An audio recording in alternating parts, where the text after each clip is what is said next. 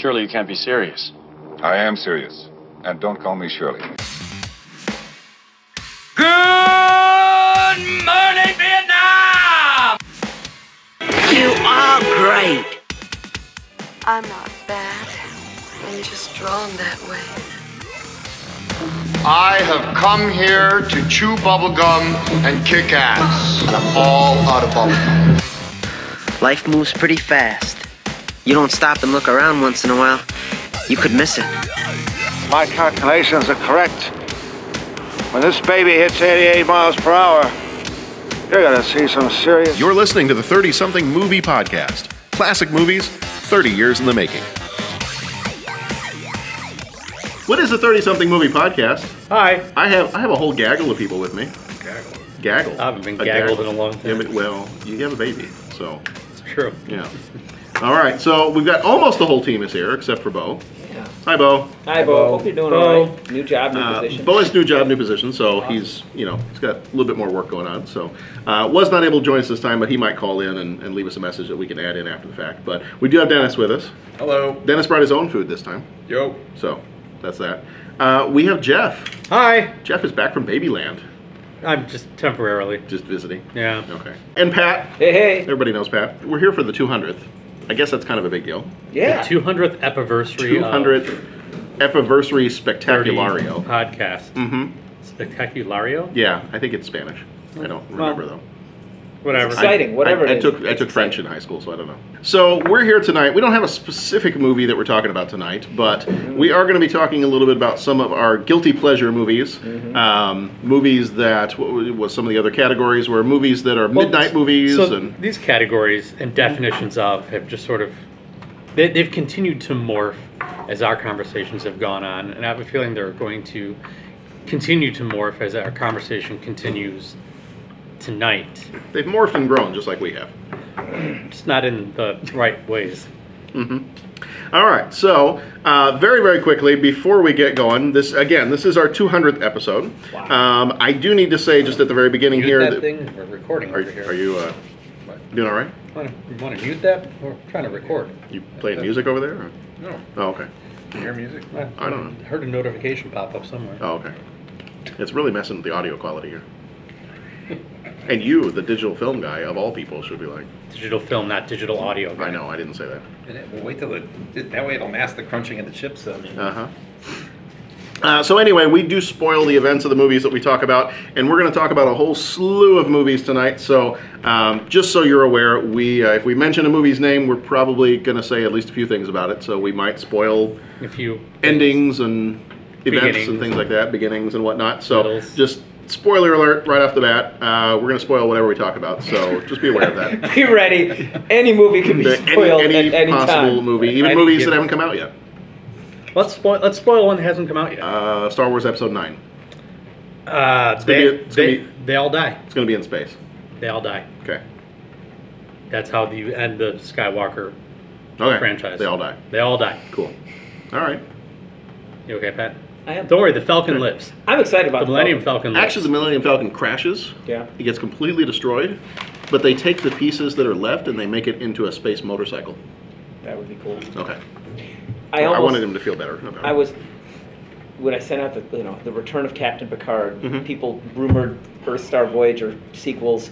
I said the only thing that could be cooler is if Star Trek featured a motorcycle. Mhm. And I'm like, oh wait a minute, It did. awesome. Wow. So uh, yeah, so we had that. Um, we did have.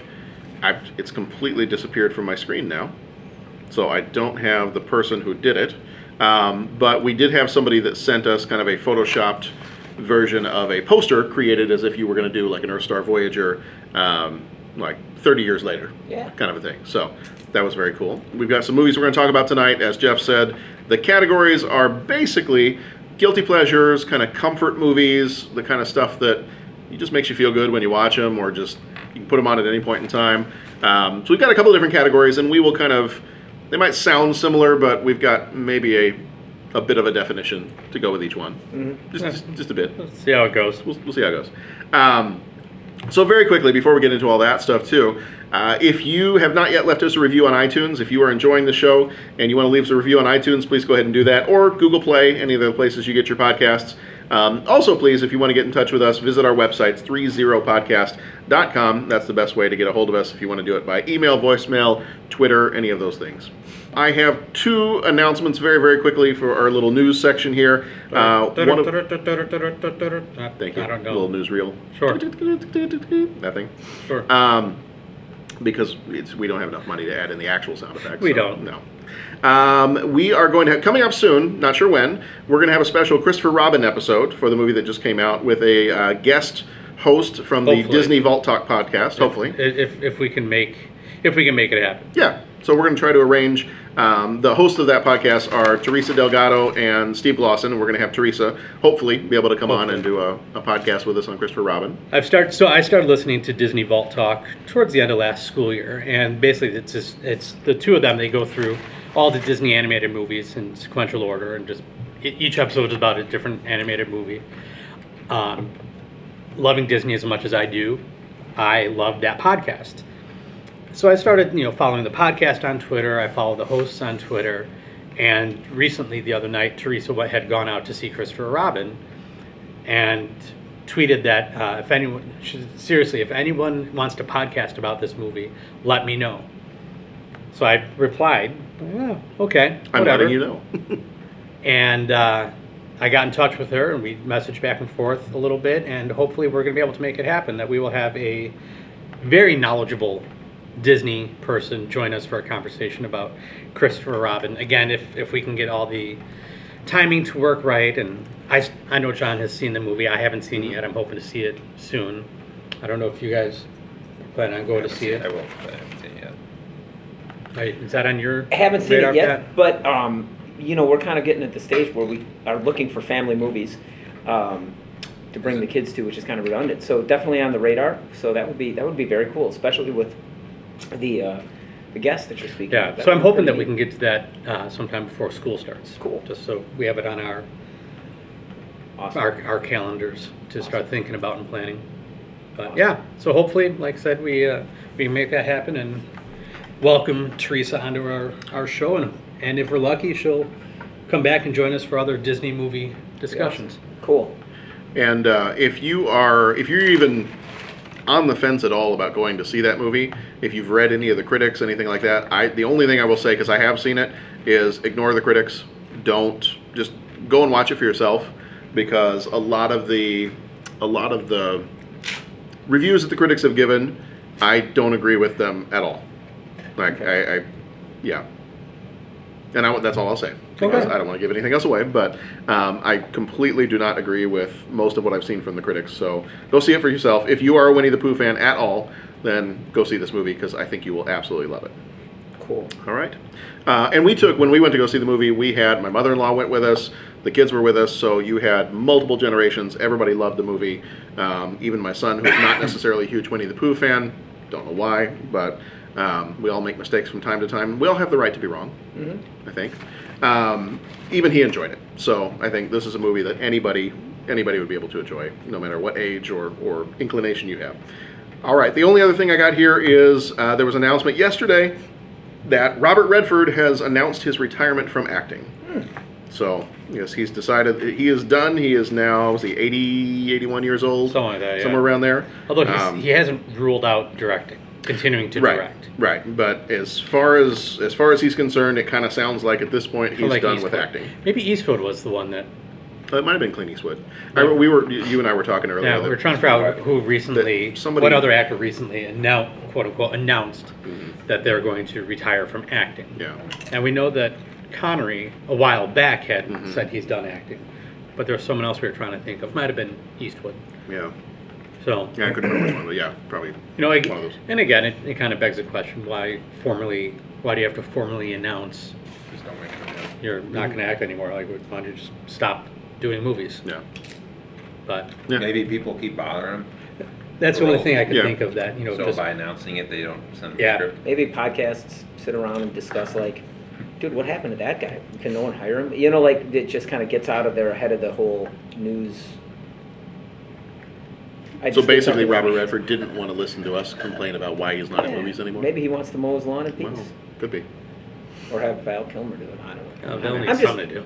Right, yeah, Well, apparently he's getting in shape for Top Gun too. Mm-hmm. A lot of lawn mowing for that. excitement. Topper gun. excitement. hmm Topper gun. Topper gun. Feel the need. uppermost gun.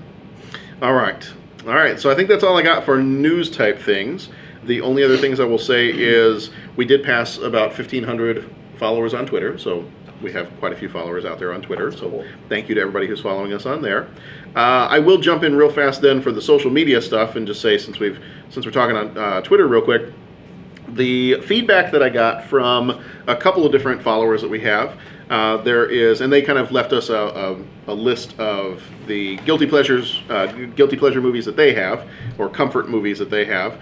And so, um, our friend Jason Colvin, who has replied back to us several times. Hi, Jason. Hey, Jason. Uh, at jcolvin24 on Twitter, he said that his comfort movies are Die Hard, Shawshank Redemption, and A Few Good Men.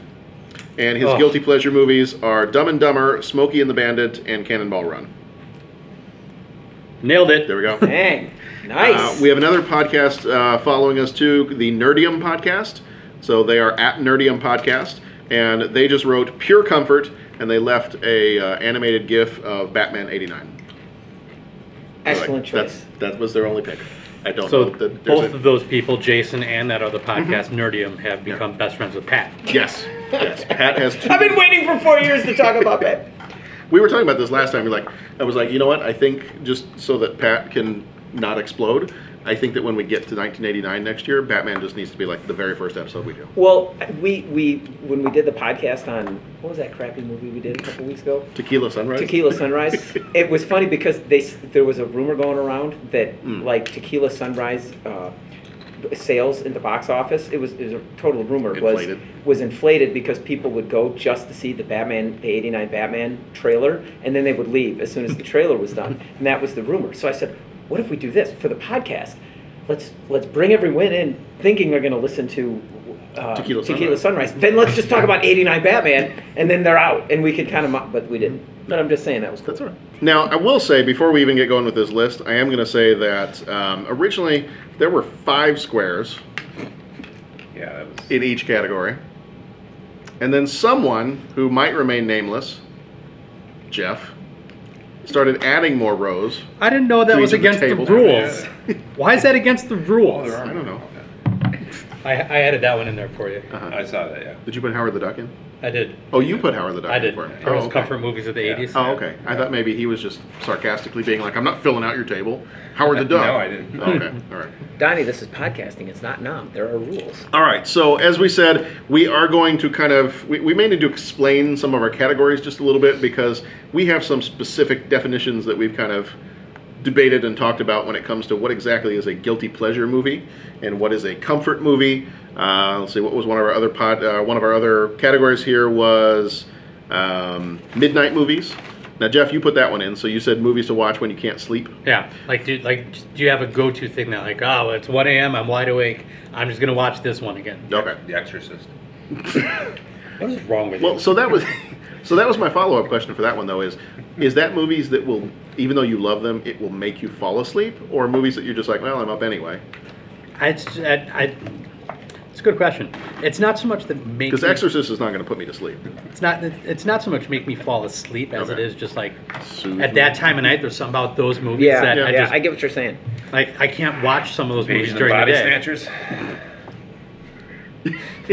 Yes. Creep show. Just you trying, are you trying to I was- sleep or not trying to But I sleep? agree. b- Creep And like as I was Yeah, coming well, up with that, but if with you the can't fall answer, asleep the, in the Invasion of categories for the midnight movies, it was Mhm. like, okay, if this is the reason I'm awake, I will watch these movies. If this is the reason I'm awake, I'll Yeah, watch like these there are movies. just some movies that fit a certain mood. Right. Mhm. And so, like, spoiler alert, one of my midnight movies is basketball. I can't. I basketball. I can't watch basketball during the day. Mhm. I don't know why. It's just it. I I can try 'Cause- putting it on. Like, because eh. other people are awake and they make fun of you. well, that could be. um, I, I love that movie so much though. Um, like at night, it's like the perfect movie to watch at two in the morning when I'm wide awake and can't sleep. Seeing if it's movies that put you to sleep, then I just have to put every movie. well, see, uh, right. I mean, that was Pearl well. You fall asleep for everything. Yeah, see, that's my problem. Right. I know. So that's the t- that's the thing I watch when I want to break You, the TV. you don't have midnight movies. You're like? Do you mean like eight thirty movies? yeah, that's right. That's right. Uh, and then the last one on here, I threw this one in because I started to realize that a lot of my guilty pleasure ones, I'm like, well, I, I don't like them now, Mm. but when I was a kid, I loved them. Then. And so When I, then when now? will then be now? Soon. Soon. Uh, so I put in the category of juvenile guilty pleasures, movies you loved as a kid, but their awesomeness only holds up in your memories. Let's fire it up here. Uh, guilty pleasure movies of the 80s. So since we are an 80s podcast, we got guilty pleasure movies of the 80s. Pat, you want to go first? Sure. All right. I, Go for I it. was I was not. I was Oh, you weren't prepared? I was. I well now I am Be now. prepared. Uh, my phone. So, is again, on. Guilty Pleasure. So pleasure. yeah, what, what are we saying a guilty Okay. pleasure movie is? I, initially, I thought guilty pleasure would be a movie that, or, or something that you enjoy that you probably wouldn't want people to know that you enjoy it as much as Okay. you do. Okay. All right. Initially. That's cool. The the de- one of the definitions is defined as something such as a movie, television program, or piece of music that one enjoys despite feeling it is not generally held in high regard. The other definition that I liked was uh, an article from Ranker.com, and they said, uh, "What makes a film a guilty pleasure? This is a movie that you love to watch, but you won't display on your DVD shelf, or maybe you will. Uh, maybe you'll stop to watch when you flip it by it on TV, but never if someone else is in the room." These movies are not always bad movies per se, but our cultural zeitgeist has determined they are cheesy movies, badly done, overdone, overwrought, or made entirely of syrup. But still, these movies draw you in, you love them, but secretly. Hmm.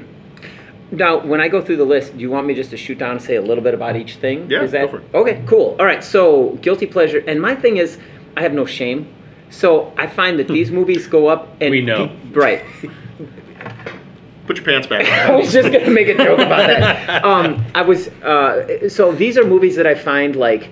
I mean, there's certain groups of people that I've run in that it's like, dude, that thing's awesome. But then there's a lot of people like, you know, it might be my dad going, really, are you watching that thing again? Or my wife goes, you like that? You know, I, it's it's just like these are the movies that I find I have to like, you know, argue about and all that kind of thing. So, uh, guilty pleasure. Temple Up- of Doom. Every, of the 80s. Uh, first one up, Cannonball Run. I mean, just classic, classic cheeseball kind of fun driving car movie and all that kind of thing. So you and Jason are friends. yeah, I know. I love the Cannonball Run. The first movie crush uh, that I had with the girls in the black Lamborghini. I remember growing up just totally having a crush on those girls. Like, I, you know, must have been the car or the, the whole thing. Um, So you had a crush on the car. The girls were just there. well, back when I was, yeah, that's pretty much, yeah, pretty much. The girls were just the accessories. Is you're Exactly, exactly. You know, like every car has options. This one had two or four, depending. I mean, you know. So, anyways, Uh, I'd like to stress right now the opinions shared on this podcast are those of the person speaking them. and not uh, of no, but entire seriously, panel. I, You're I, never going to direct a Disney movie. you know Yeah, that. that's right. No, but the Cannonball Run, and, and like I said, that was it. And it, it's funny because I didn't, I don't even remember their names, but it was like the first time I remember watching a movie, and it, it, wow, those girls are pretty cute. We're the two girls in the black Lamborghini, but it was uh, just a fun car movie. The opening scene, uh, the really fun. Uh, um, uh, uh, it's kind of like a funk tune with the with the bass and the guitar riff and everything as the car is screaming across the uh, on the highway. That was just awesome. Crazy enough is that it was based on a real race that was was pretty cool. When you read about the actual Cannonball Sea to Shining Sea to Shining Sea uh, trophy dash, it was a serious thing, and, and the the movie guys tried to make a, a more of a serious movie about that actual uh, road race.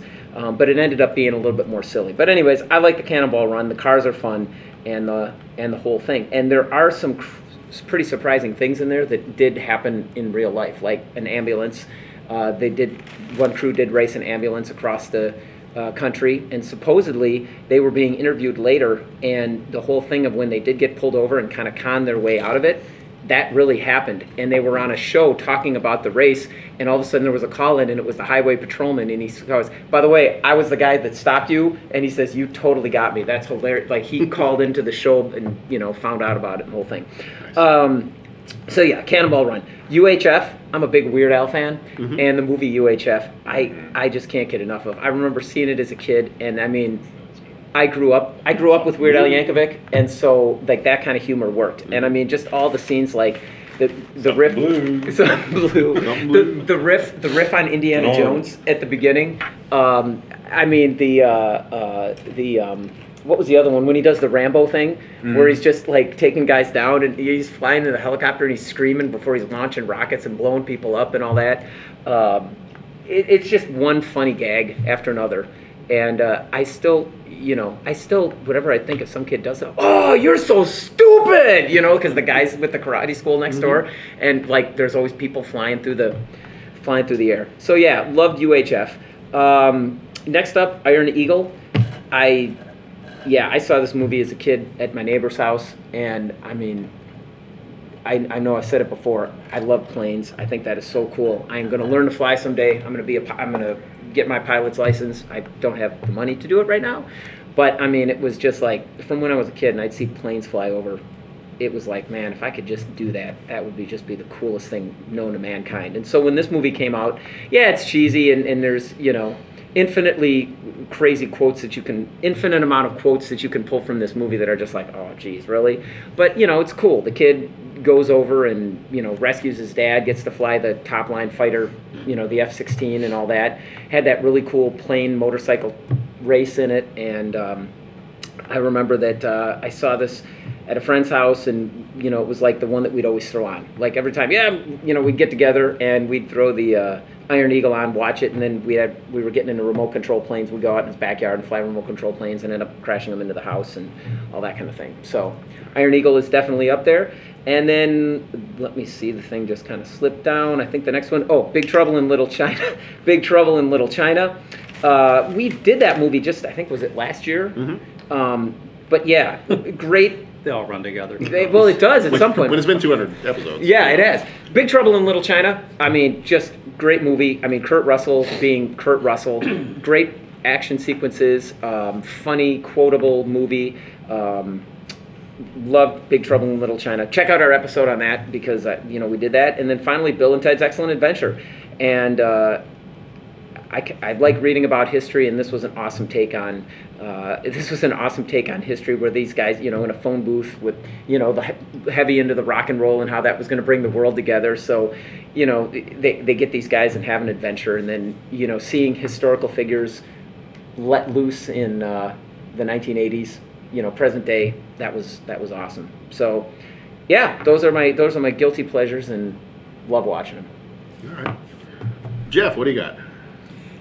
Uh, I keep looking at lists just to see if I need to change. something. And Well, Right. Why not? well, See, that- and that's the well, problem, The tough thing about that is, is like I said, the distinguishing factor of that they're not generally held in high regard. Right. Because I can think of those movies and like I'm like like those, and, that, and Yeah. that's why I'm like I'm like, ugh, you know, it's like. Well, that was my problem it too. It was like, like a critical review. of- right. Well, because my problem, popular, too, didn't make enough money. my or- problem was the same as Pat's problem was, I don't really care. Like, I don't care if other people don't like it.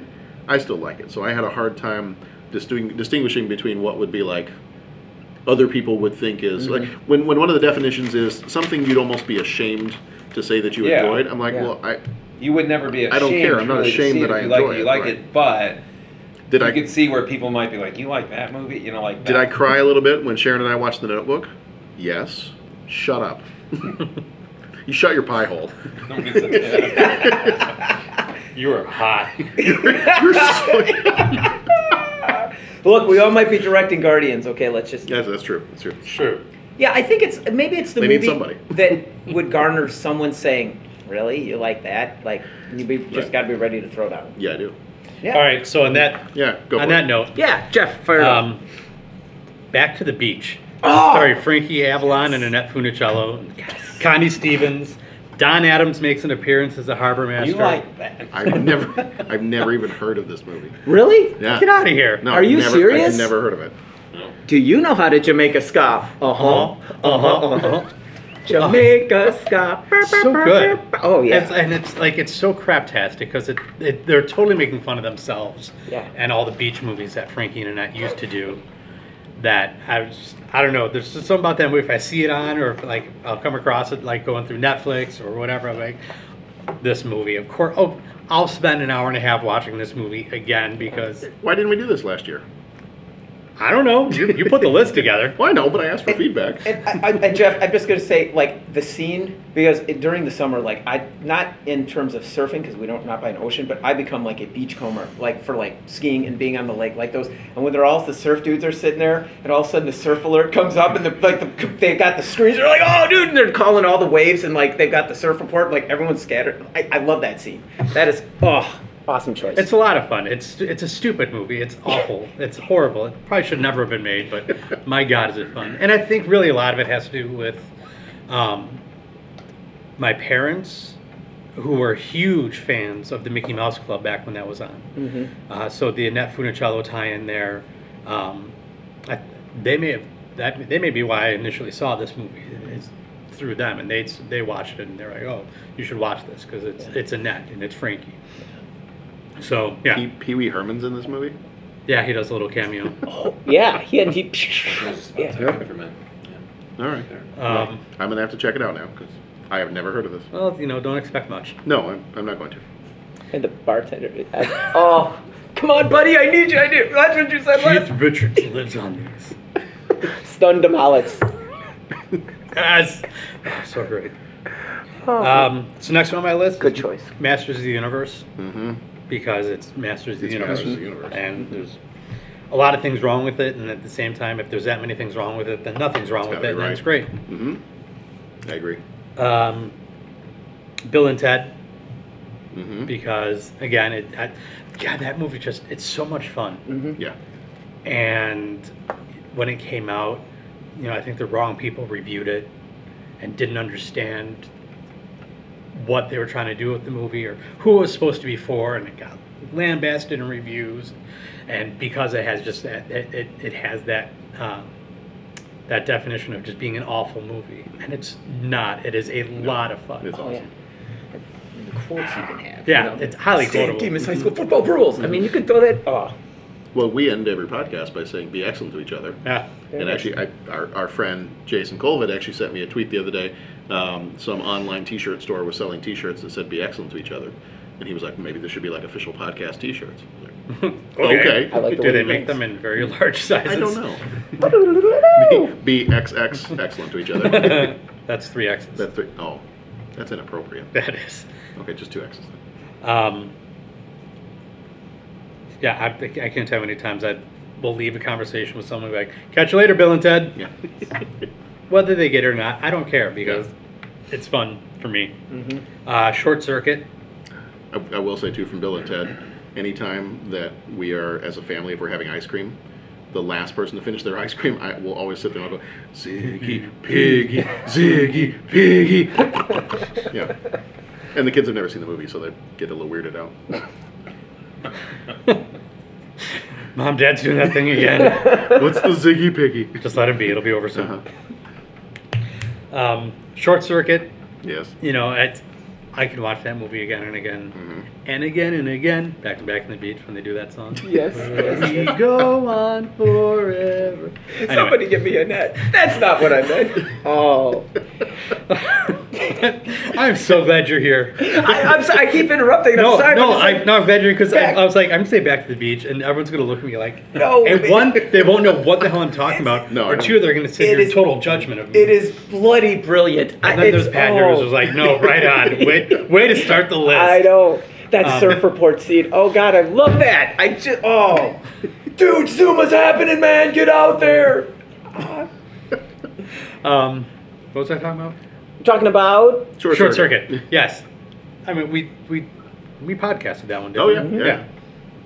If you're interested in our thoughts on that one, go back and find that episode. It's fun. It will never not be fun. That was a movie that came out around the time when I can remember like the experience of going to a movie. So Mhm. I and I so I think there's some nostalgia there for me, which is why I like that one. It's like if you like RoboCop, but you also like romantic comedies. What? Like if you like RoboCop, but you also like romantic comedies. I don't understand. If you want to go see a movie about a robot that shoots at and potentially kills people, but then you also want a romantic comedy, there's Short Circuit. Wow. I'm trying. So to next on my list. Thanks for leaving me out there to hang, guys. sorry, man. I'm sorry. I was. I'm sorry. Well, uh, did you guys understand where he was going with that? Um, yeah. Did you really? Are you here right now? I kinda. kinda. It's good to see you guys. Uh, anyway, side- carry on. sideways. Anyway, last last time on the list, which is my list is ever changing, of Mhm. course.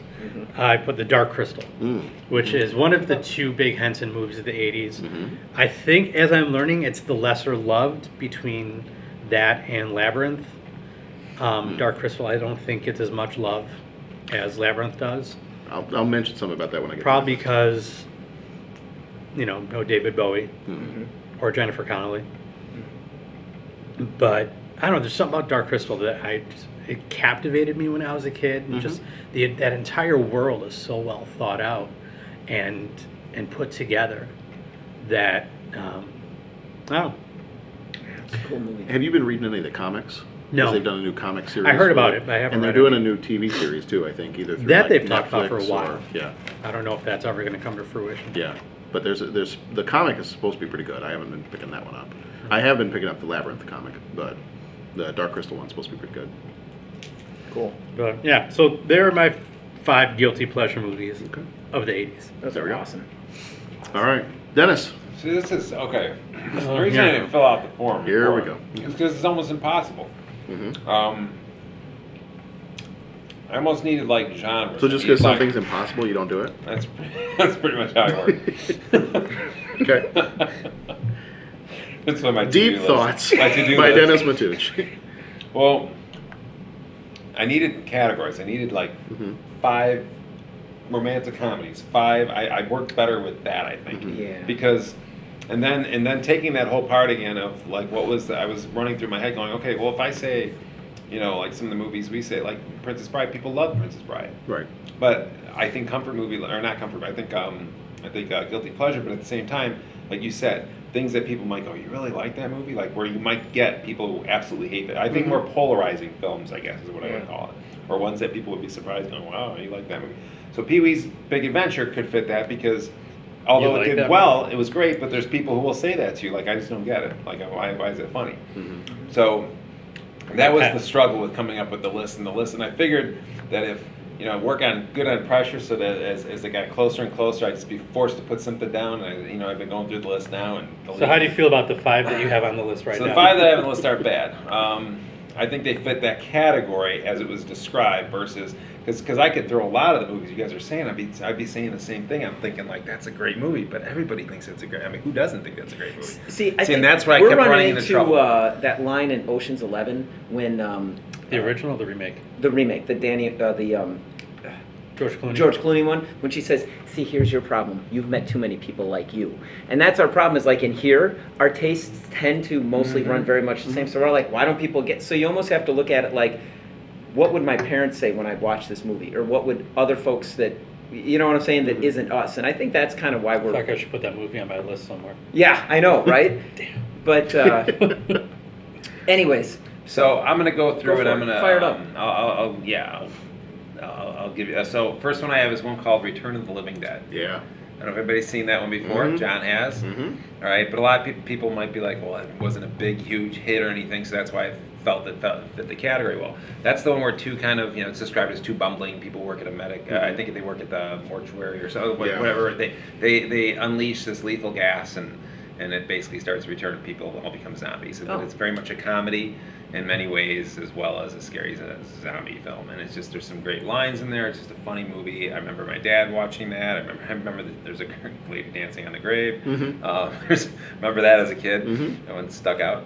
She was naked. But anyway, um, Yes, it did. So Return, Return, Return of the Living Dead uh, is definitely one of those. Well, and that was- came across the list. And that was like one of the first times that the wasn't that one of the first times that really a zombie movie was kind of like a horror comedy. I think so, yeah. Yeah. Because everything you expected up until then was pretty serious, and Yeah. then this one came out and it was like, wait, it's sort of scary. You're like you're scared at times, but you're not. It, it's funny too. And then, yeah. Was So was that the one too where the zombies? I know that the difference between that one and some of the others were the zombies in here specifically wanted brains. Yeah. Was I that think- the one? Was that the first time a zombie actually spoke and was I like think brains? brains, brain- yeah, yeah. Because my dad would always like chase us around the house and be Yeah, like brains. That's my, and, yeah, my dad it did was the same that, thing. Yeah. so that's why that was. So that one is just one that I. It's not. I, I was. It wasn't on streaming or anything for a while because I think I looked for it. I don't know if it is now or not, but I was always trying to find that movie. It's not like in the library all Mhm. the time, so it's a little bit hard to find. I, for October, I was going to try to have us do Return of the Living Dead Part Two. Okay. and I cannot find a copy anywhere. So I don't know if we're going to end up doing it. Um, it will be the 60th 50th, 60th anniversary of the original Night of the Living Dead. So we might do that one in October. But I was going to have us do Return of the Living Dead Part Two, and I just I can't find. They're not easy to find. The copies of the movies are not easy to find because I No, guess they're that's not. it- yeah. Although I guess later this month they're coming out with a Blu-ray, like a collector's edition Blu-ray of it. Oh, that one. So yeah. Okay. So that's yes, that's good. I'm Yeah, gonna, I'm that's a gonna, good one. I'm gonna skip my next one. And I'm gonna go to Evil Dead. So Evil Dead was in there, and I think there's people again who there's a cult following for Evil Dead, but it wasn't. Is that is Evil that Dead the, is with uh, that's the okay with the, the uh, that became what's the, his name? That's uh, the Bruce. first one, Bruce Campbell. Yeah. Bruce Campbell. Okay, I was like, Yeah. yeah, I've seen that. Okay, So that one I remember again, similar sort of feel to it, where it's a scary film, but it's hilarious. So Yeah. it was just those stuck out, and anytime those are on, I'm watching. And again, based on the description for this category, that's what I was kind of thinking of. Things that other people might go, "You're kind of crazy. What do you? Uh, I don't. know, That's too goofy or too Yeah. silly." But you know, you'd watch. Um, threw a little bit different genre in with some kind of wonderful, and I look at that as the least famous God, that movie's so good. the least famous of all the uh, John Hughes films, I think, and the least popular in some ways, as far as when I say popular, people knowing it, not that the people who see it like it. So I was kind of torn. Do I throw that in there? Because to me, it's it's a guilty pleasure in the fact that not many people are aware of it. But at the same time, I think when people watch it, I think they, they do like it. Pee Wee's Big Adventure was was in, is in there as well. Again, there's people. Pull. I think people either get Pee Wee or don't get Pee Wee, but some of the, the silly jokes in there are just really really good. And then um, what was my last one? One second, I got the last one because I because I have down on there. I have UHF as well, but I had swapped out a few different things. I was just trying to give something different. And the one that I think I was in this category. Oh, the uh, the Twilight Zone movie. Okay. Yeah. because again that got didn't get great reviews i believe. Uh, from what i remember it wasn't reviewed very well but for some reason it's still there's a cut i mean there's some episodes on there that are just the john lithgow on the plane one. Um, competes right with the william shatner version. I think it's even, maybe even better.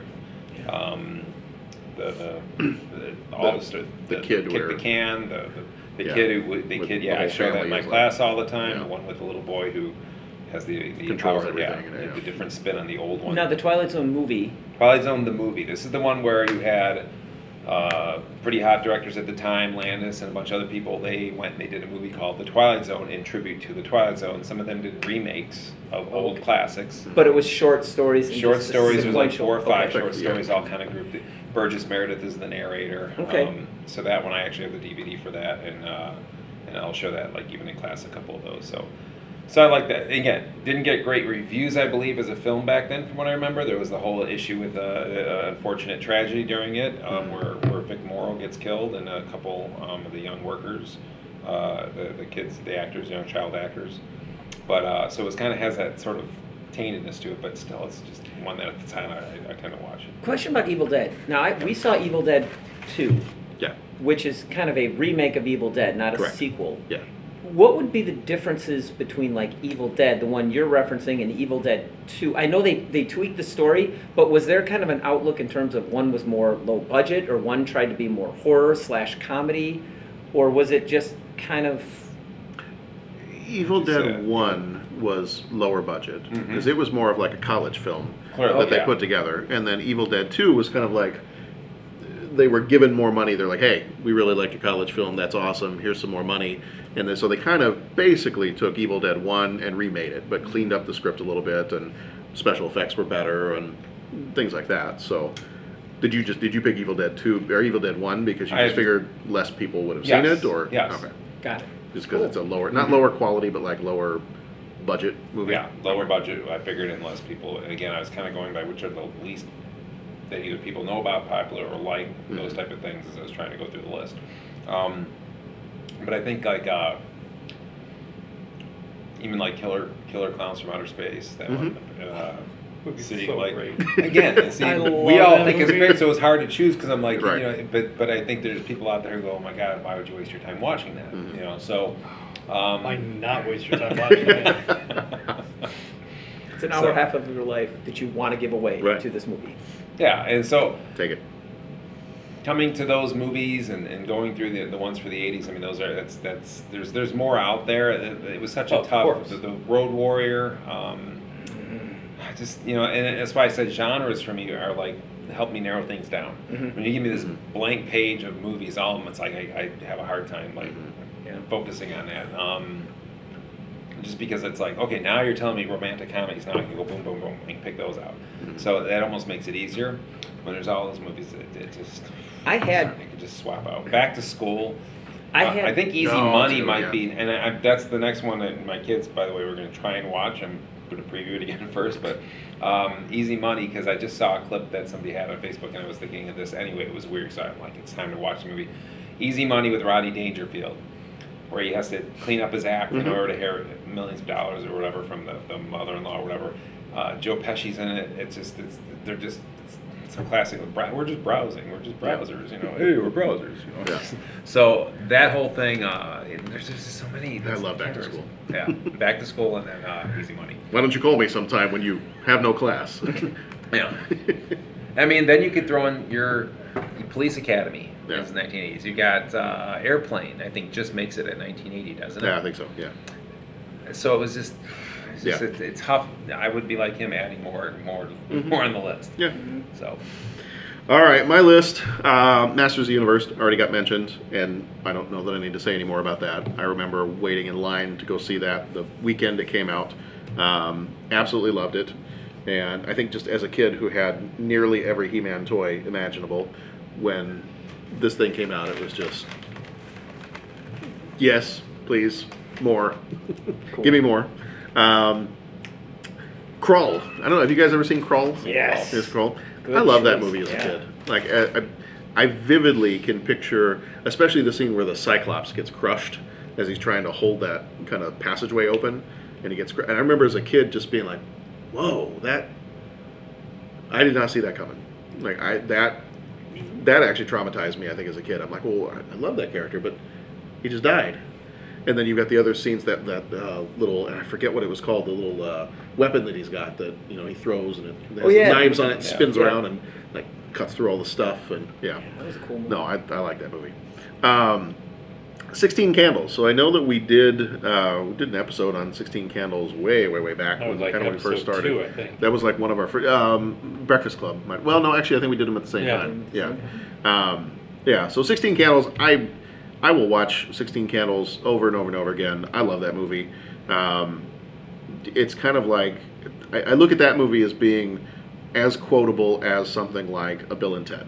Um, and I, I don't know why I would have watched this movie a lot growing up as a kid. Ted. What's I'm that? not really a farmer. Yeah, well, it's also got a Ted in it, so that's that works fine. Um, you mind if I borrow your underpants? Nerd, can I be blunt? Not if you're gonna insult me. so, love that movie. Uh, Where's the car? car. Automobile. Automobile. lake. Big lake. Um, I put Superman 3. So I was trying to think of the different Superman movies and which one I might consider as a guilty pleasure movie of the 80s. And as a kid, I really, really, really liked Superman 4. But I've watched it since then, and I've grown up.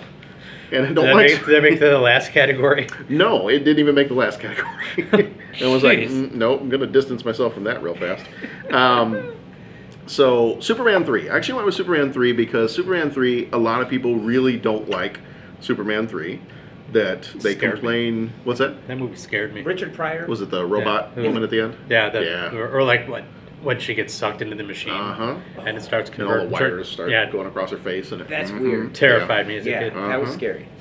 So, this movie, I keep thinking about this movie. I'm like, every time I read anything about it, people are like, "Yeah, it's one of the worst Superman movies. That movie sucked. That movie." That, and I, I think back to, and I even watched it a couple years ago, and I keep thinking about it. I'm like, you know what? I can't find anything about that movie that I don't like. Is it a really awesome Superman movie? No. Is it a fun movie to watch? Yeah, sure it is. Like I, I think of all the different scenes, even the Richard Pryor scenes that have nothing to do with Superman. Those are funny scenes. But then I think back to one of my favorite moments of any Superman movie is the Clark Kent Superman fight that's in the junkyard. Yeah. And I'm like, okay, well that scene's in the movie, so that automatically makes it fine. So, Superman 3. Um, Labyrinth. I put Labyrinth as my last one because, and, and this was my comment I was going to make when you said Dark Crystal. I was back and forth between Dark Crystal and Labyrinth. okay. And I looked it up, and I think, at least on the few websites I could find, Dark Crystal at least got higher re- reviews from critics. So Did it? yeah, I think so. J- just slightly, not by much, but I think Dark Crystal slightly higher reviews from critics. So that's the, the only reason I put Labyrinth instead of Dark Crystal was I thought you know it's as much as it's a cult classic, and I think the people we surround ourselves with probably all enjoy this movie, or at least they should, or they're wrong. Um, but that was the only reason I went Labyrinth instead of Dark Crystal because it just seemed like there were slightly lower reviews from from critics on that one. But love that movie, and we did an episode on that one a couple years ago, so we can always go back and check that too. One of the things about making some of these lists, especially when we do like the lists of the 80s, is I always feel bad that we've missed so many amazing movies that were before we started our podcast. Oh. Like, I totally would love to do a podcast on Krull, or on The Dark Crystal, or on like any one Well, of you know, these we that still missed. can because it's our podcast. Well, we that's do true. what we can do want. it- Do whatever. Did I tell you what my, my dad said when I, I said we're doing this podcast? He's Yeah. like, oh, well, you can talk about this. Yeah, you were saying- Did, did I say? Did I, Yeah. Yeah. Okay. What about this one? Well, D- Dad, that's 1978. That's not it. But it's before they it was before 30 years ago. Well, you're skipping a whole bunch of really good movies, and I was like, all right, well, you know, we're trying to follow the theme. Mm-hmm. But yeah, it's the same thing. It's like, geez, look at all these really Mhm. awesome movies. Yeah. So, I actually I had a plan to kind of take a tangent for a second. I had a plan that for next year. I have a plan. I have a plan. Um, I love it when a plan comes together. Uh, one of my ideas for next year was since it's 89, so last year of the 80s, that we kind of mix in some 1989 movies with what are some movies that we missed from the 80s that we'd like to go back and do that we didn't get a chance to do the first time around. So we can think about that. Red Sonja. If you that oh man, that was almost on my list. I love that movie. I'm kidding. I love that movie. Can we go back and do another episode on Red Sonja? I won't be there. Redder Sonja? Anyway. no? Okay. Moving on. All right. So um, our next category is guilty. Oh no, our next category is. Do we want to do comfort movies of the '80s, or do we want to stay in the '80s, or do we want to go to uh, guilty pleasure movies of all time? You can go to the What do you wanna do? really quick. You do 80s? Faster. Okay, we'll go with the '80s. So comfort Dennis movies. hasn't gotten to the other category. Okay. yet. Still working through that list there. all right. So comfort movies of the '80s. So Pat, what are your comfort movies of the 1980s? All right. So, So, first- these, what, again, what are we saying is comfort movie? Yeah, I wasn't sure how you defined this one. Yeah, I don't know. Well, I, I well for my list, I'm going I- by the list that he, We- like you said. Mhm. Maybe we I'm should. thinking of like what movies Each just one make of us you is probably feel going to good. kind of define it, but yeah, yeah, yeah, you could. That's See, what makes this but But podcast then in your, in your Right. description, Make it- you had comfort movies were uh, those that uh, we can just put on and watch at any time. Mhm. Well, correct? yeah, yeah. Yeah. Doesn't necessarily make me feel good, but I can. But, Right. But it Yeah. typically would. All right, so comfort movies of the 80s. First one up's got to be Top Gun. Mhm. I mean, everything I said about Iron Eagle with planes and flying, and that goes like 110% for, I, I don't believe in before more than 100%. Sorry, that goes 100% for Top Gun. I mean, when I saw that movie, I was either, I saw it when it came out. Uh, Maybe not in the theater, but I saw it when it came out. So I must have been like eight or nine when I saw that movie. And I watched that thing. We, I recorded it when it was on TV. I figured out how to work the video Mhm. player, so I had my own like uh, uh, recording of it, and I wore that tape out. I watched that thing so many times because I recorded it after TV. Awesome. It just perfectly, and we did the podcast on Top Gun. It perfectly blends like pretty awesome plane sequences that aren't too like not believable. You know, they do some things that are With Val Kilmer, who is also not believable. exactly. And so they've got all these these uh, plane sequences, but then they dumb it down. Not dumb it down, but they they they make it like action oriented enough that you don't have to get too much into. They make it so I can understand. They make it so we can understand, Yeah. right? And but it just makes it look so cool. Flying an airplane off of an aircraft carrier, landing it, and and again, the movie makes it look cool.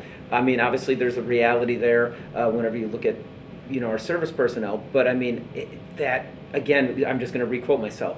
When I saw that movie, I was like, man, if I could do that for a living, that would be the coolest thing ever. And I, our colleague Jen Greenwell talks about that too. When she saw that movie, like the two of us, we didn't know each other, but we both saw that movie and it was like, I want to fly planes for the Navy. That looks awesome. Um, so yeah, Top Gun, infinitely quotable, great air, uh, airplane sequences, and uh, that plane, the F-14 Tomcat's always going to have a special place in my heart because I mean it was like it was so cool. I remember, I remember we had three students in Cape through here in um, brothers and sisters, and their dad flew an F-14 Tomcat. Really? And as soon as I found that out, man, I would corner that poor man every time I could. You get an just- A and you get an A. yeah, you and get- I would Now, can I talk to your dad? yeah, and it was it was like I would just ask. I would it, it would almost be like I, you know, he was so kind, but I mean, it would always like, okay, kid, get away from me, stop asking me, you know, that kind of stuff. Um, all right, You know, I'd like to schedule a parent-teacher conference. Well, my, my child's in high school now. They're not even in your... It's okay. It's, it's right. okay. I got your phone number still from the power school. Okay, I'll keep flying through the list. I um, Die Hard, Mhm.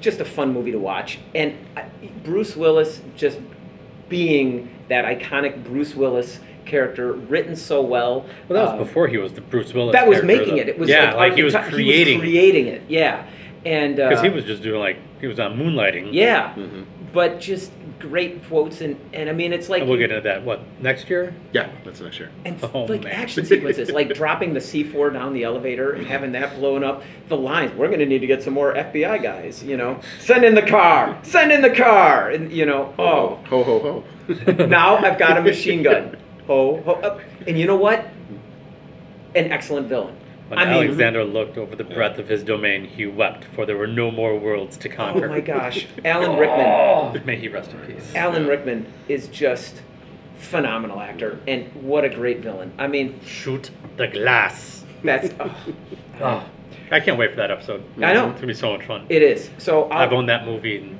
many different formats. Mhm. oh yeah I and triple dipped on that one. and you can jump in in the middle. You can start at the beginning. Yeah, excellent movie. I was at a I was at a educational conference a couple years ago, and I was staying for the entire weekend. So I got a hotel, and um, I was like, you know, I, there's no movies I want to go see because at night when the thing was done, I was like, there's no movies I want to go see. and There's not really anything else I want to go do. So I went over to the Target. What's and this I was like, channel?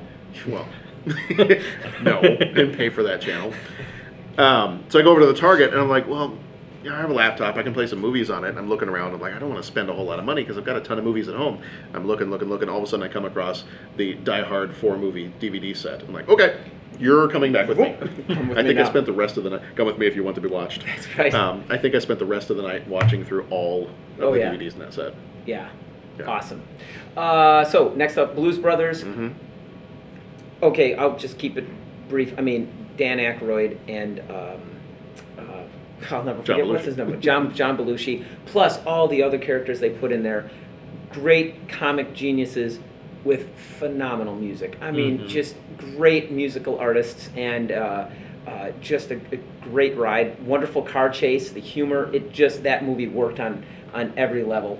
Um, Do you have a Miss Piggy? do you have this in Miss Piggy? All right. S- it- Yeah, I did do every time I go to like a, a drive-through Mhm. and I want to order something. Like in the back back of my mind, I'm just like, I want to order four fried four fried chickens and a coke. Yeah, that's I just- orange whip, orange sh- whip, three orange I shouldn't, but Yeah, I know. And- And did I mention the phenomenal soundtrack and music and all Mhm, that kind of thing? mhm. Uh, yeah. All right, here it is. Eight- Dun, dun, dun, dun, Yeah, I know. 80, 89 Batman. 89 Batman. Uh, We're gonna be talking about that one next year. I'm Batman. Yeah, yeah, Who are you, man? yeah. I'm Batman. And it, but, Batman. and I want you to tell all your friends about me. yeah, but it didn't even have that growl in there. It was just a, a No. whisper. Yes. And I mean, it got the yeah, it got the Tim Burton treatment.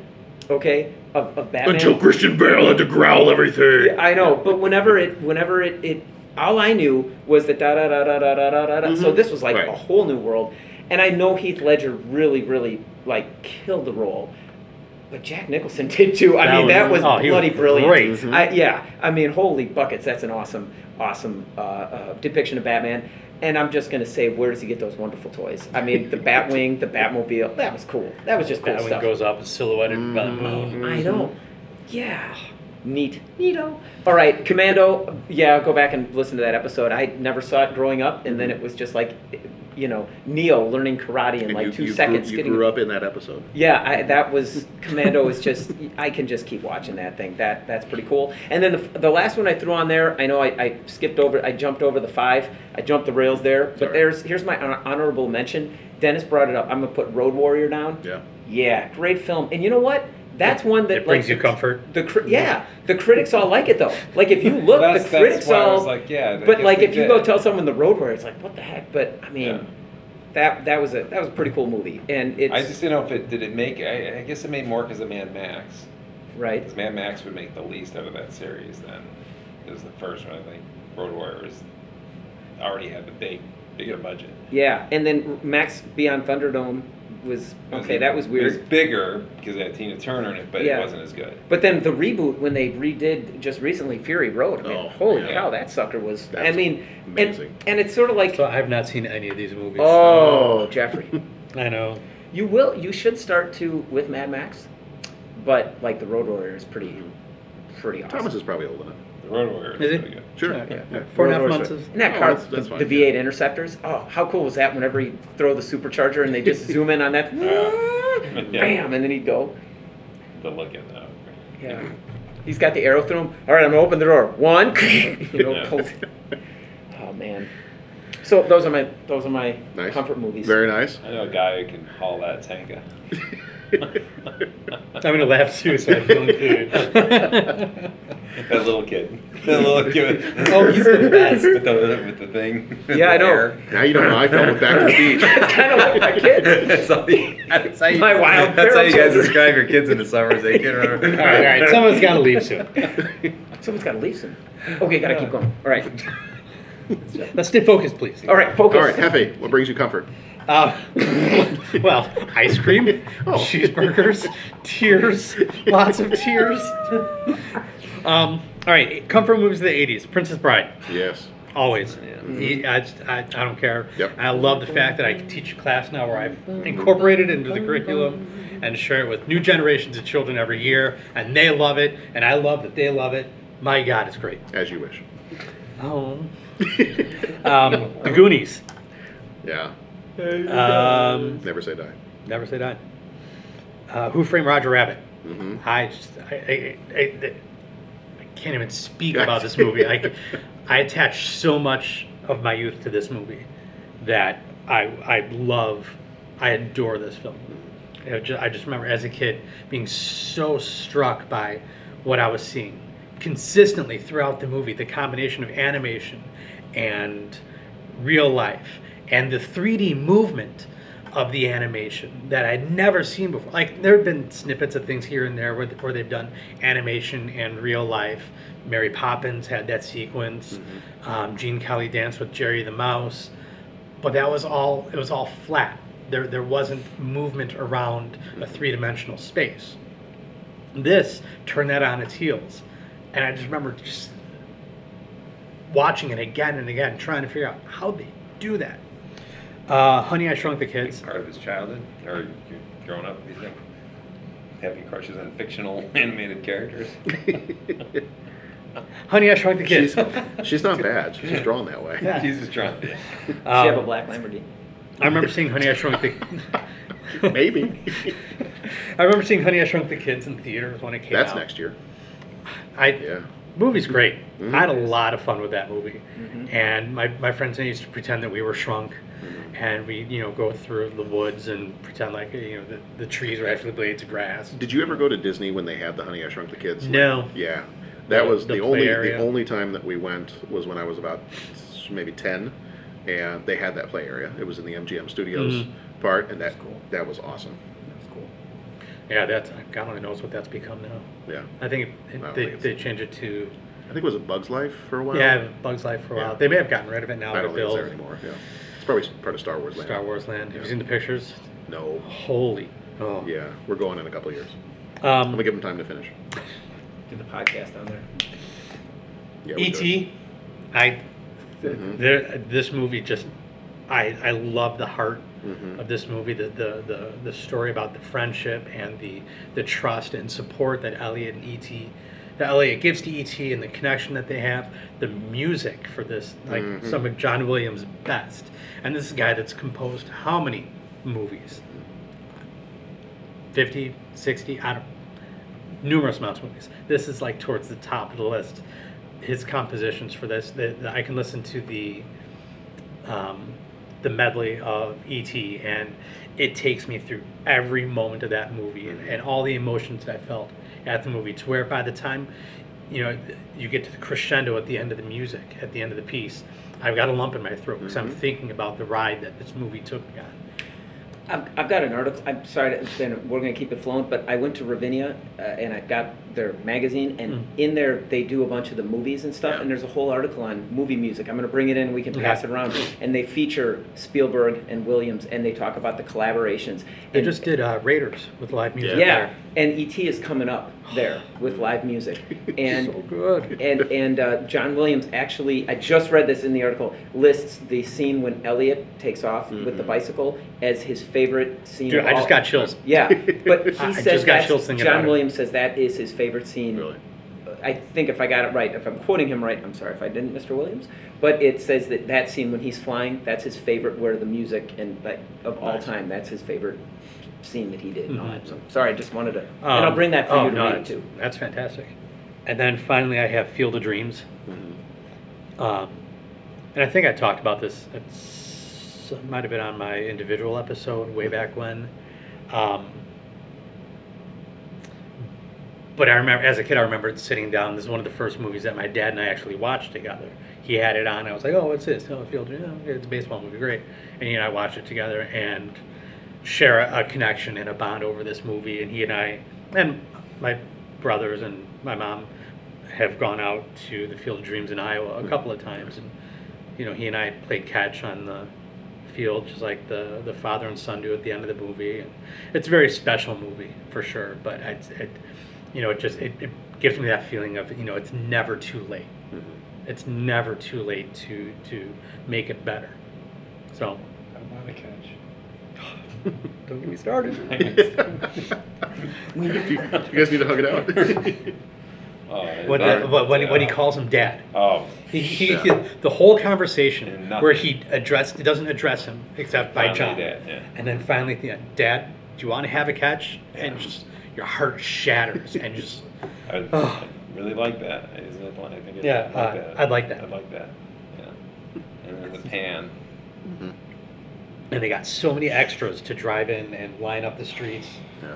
And they I, they they they used a, a radio station to communicate with everyone in their cars.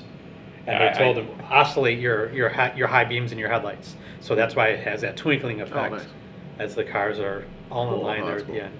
Anyway, Yeah. I'm looking Like forward to I'm talking about that one. I'm tearing up. That's that movie's so great. like legitimately. All right, I have Denny. Sand, I have sand from there.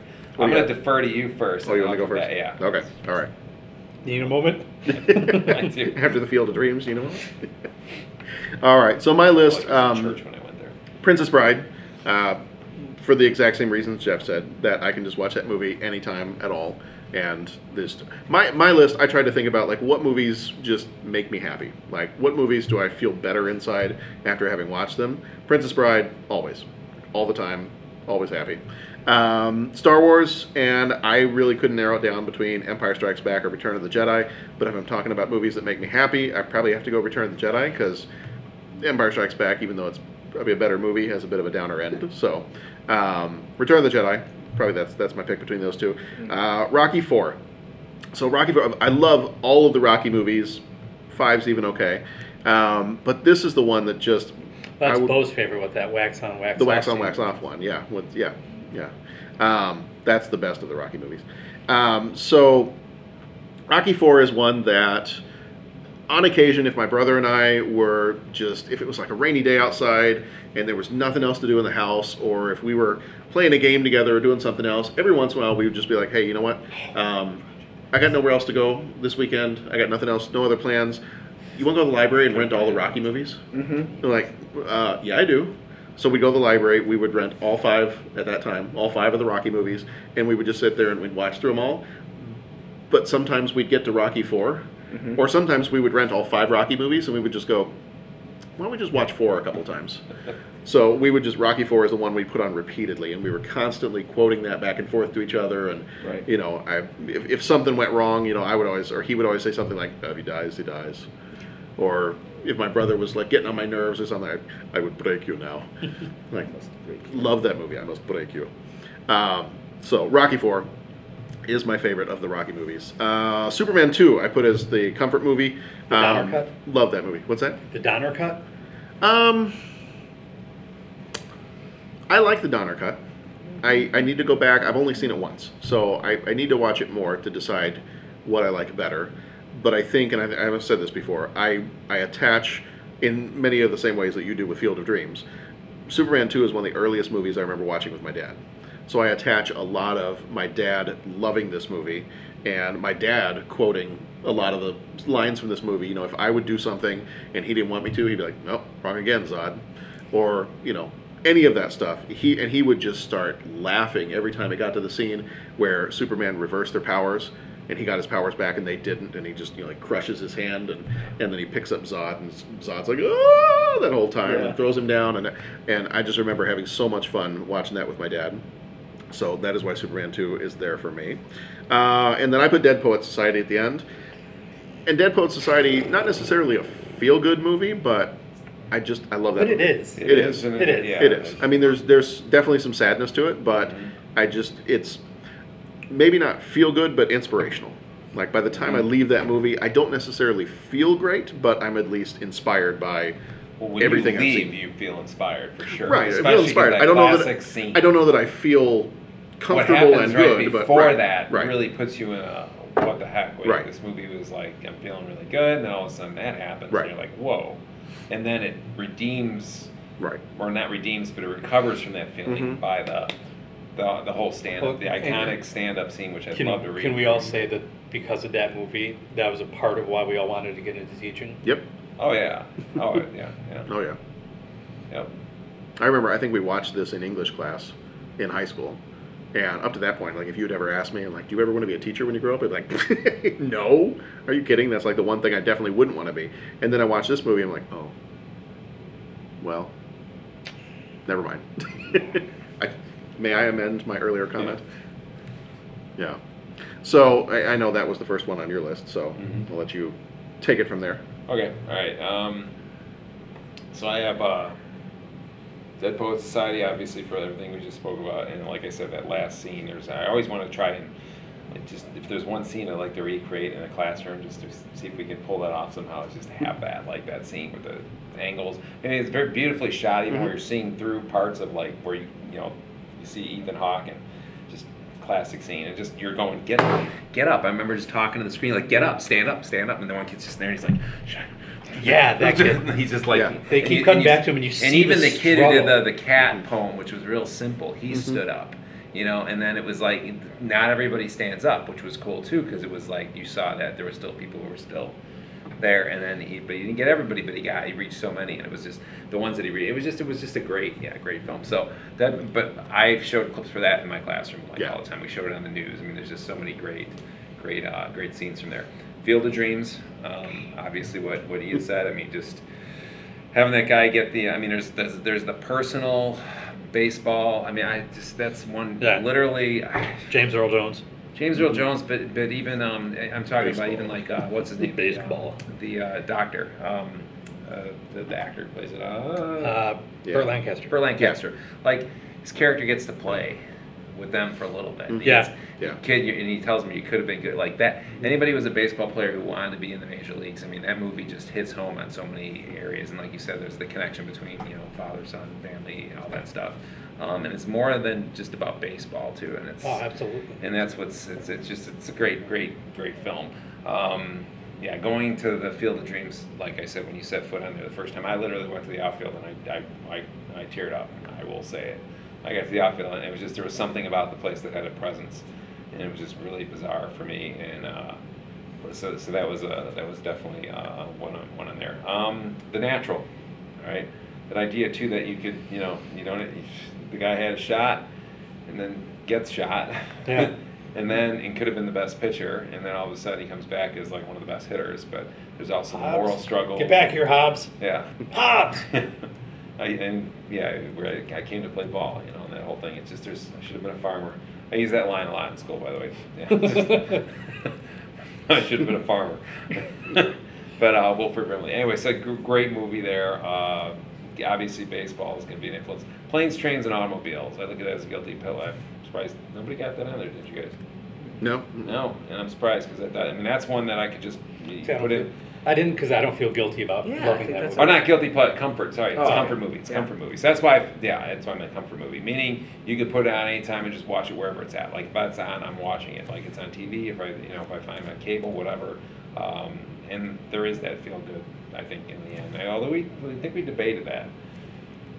A The end was, we just said the end was weird when they were all People staring are, at each other, weird 'cause, but I think yeah, the there's message something- of him okay. bringing him home, Yeah, like that okay, piece was, alright. was, I think we all agreed, if I recall. And I think I Right. think to like family times and us watching it as a family growing, you know, and all that. Same thing with the next one, A Christmas Story. So A Christmas Story being in there, like it's a staple.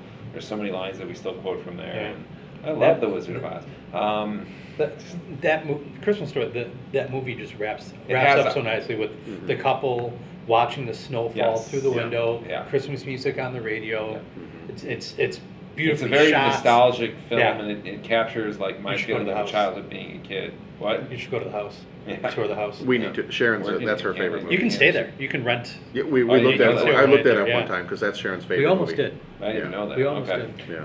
This is, And I've wanted to get her a Christmas Story, you'll shoot your eye out. oh, that's what I thought, Uh, that's what I thought. That's and I, what and I thought, yeah. keep wanting to get Sharon a leg lamp, but It's says a she won't lamp. put it up in the It's living a- room. You should see what it Gile. looks Just like like from from out out here. here. Fragile. it's from France. What did you Um, say?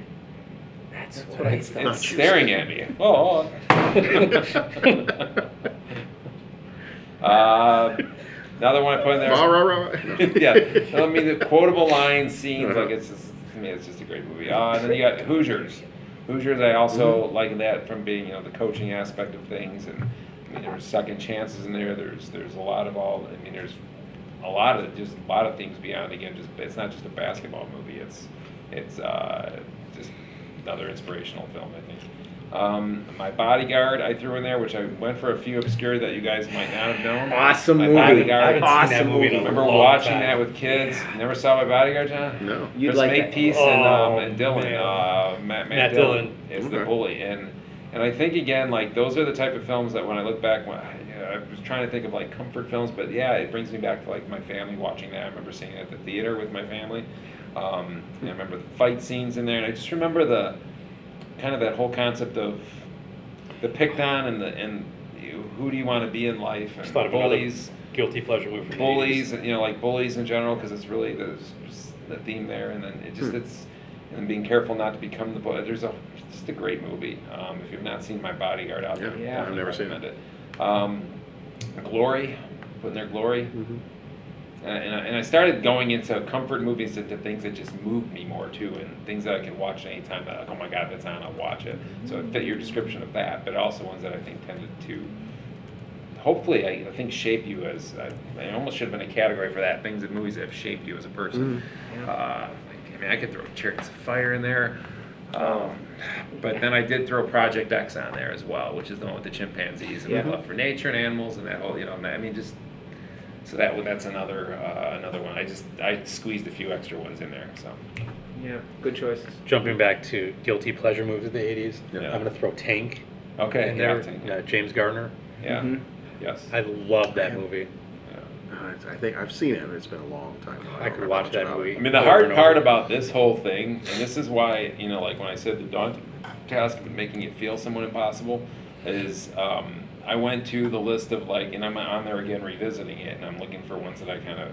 I started doing it, and I realized I do not have, unfortunately, the time right now to do this because I was going, holy, there is so many, so many good movies. Mhm. And the minute I like the list, it's like the list can keep changing for me in many Mhm. ways, and I'm like, yeah, it's a it's a hard thing because the '80s had some really Mhm. awesome films in it, and I'm like, it brings back memories. It brings back you're you're you're in that you know teenage phase.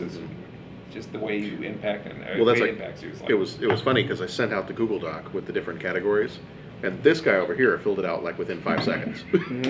it was like Top Gun, Die Hard, Batman. It was. Well, it was done like really fast. You, and you I'm almost there. have to do it, and this that's almost the I right way in some ways because my mistake was I didn't want to leave anything out. So I started going through the list, Mhm. and then it just became this big can of worms that seemed too overwhelming. Right. So I couldn't fill anything out because I just was like, I gotta, I, like, I'll do this again. I'll, I'll come back to this when I have more time. I'll come back. It, by doing it that way and not seeing everything, Mhm. there's films I'm sure you're missing, but it's kind of like the ignorance is bliss type of thing in this phase. That That's my the ones life. that the one the one the ones that pop Summed it all up. the ones that popped out to him popped Yeah. out and he put him down boom and he's good he can, he, he's done with it Yeah. you know and it's like you can do that and those have a big impact because they're in his memory, and obviously he came up with those. Yeah, I the stared at that problem for me is because for I've seen weeks. so many darn films, yeah, that you that, that I've George seen. put on extra rows. Mm-hmm. Thank you. Yeah. you start realizing how many films you've seen as you go through this list too, and going, oh my god, that one, oh my god, that one, that one, mm-hmm. that one, that one, and just, and that's that's what became more daunting. So it's, Yeah. it's hard to narrow it down to a list, which is a good testament to the films of the '80s. But Yeah. All right, so moving out of the 80s for a minute, we got comfort anytime movies of all time. So this is anything beyond the 80s, could be before, could be after. So I, Uh, I threw the word anytime Yeah. on there, meaning like you can watch this movie anytime, Yeah. anytime at time, or anytime you're just looking for something to watch. Mhm. This is a, a, a list you can pull from and be happy with your choice. Yeah. All right, so comfort anytime movies of all time. Hot Tub Time Machine. I love this movie. Mhm. Uh, my buddy Tony and I will quote this movie to each other all the time. Nice. If you've never seen this movie, Yeah. you, you need to correct that because it is great. Cool. All right. It is silly. It is Mm-hmm. stupid. It is great. It is so much fun. awesome. Did they make a sequel or are they making They one? did. I never did. saw it. Okay. I don't want to see it Yeah. because they didn't bring back John Cusack. So No. screw them. That's- Um, Great White Buffalo. If I was going to kill myself, I'd be awesome at it. Shotgun to the. oh, so good. Um, another any a movie I can watch anytime. Kick Ass, Mm, mhm. and I'll often.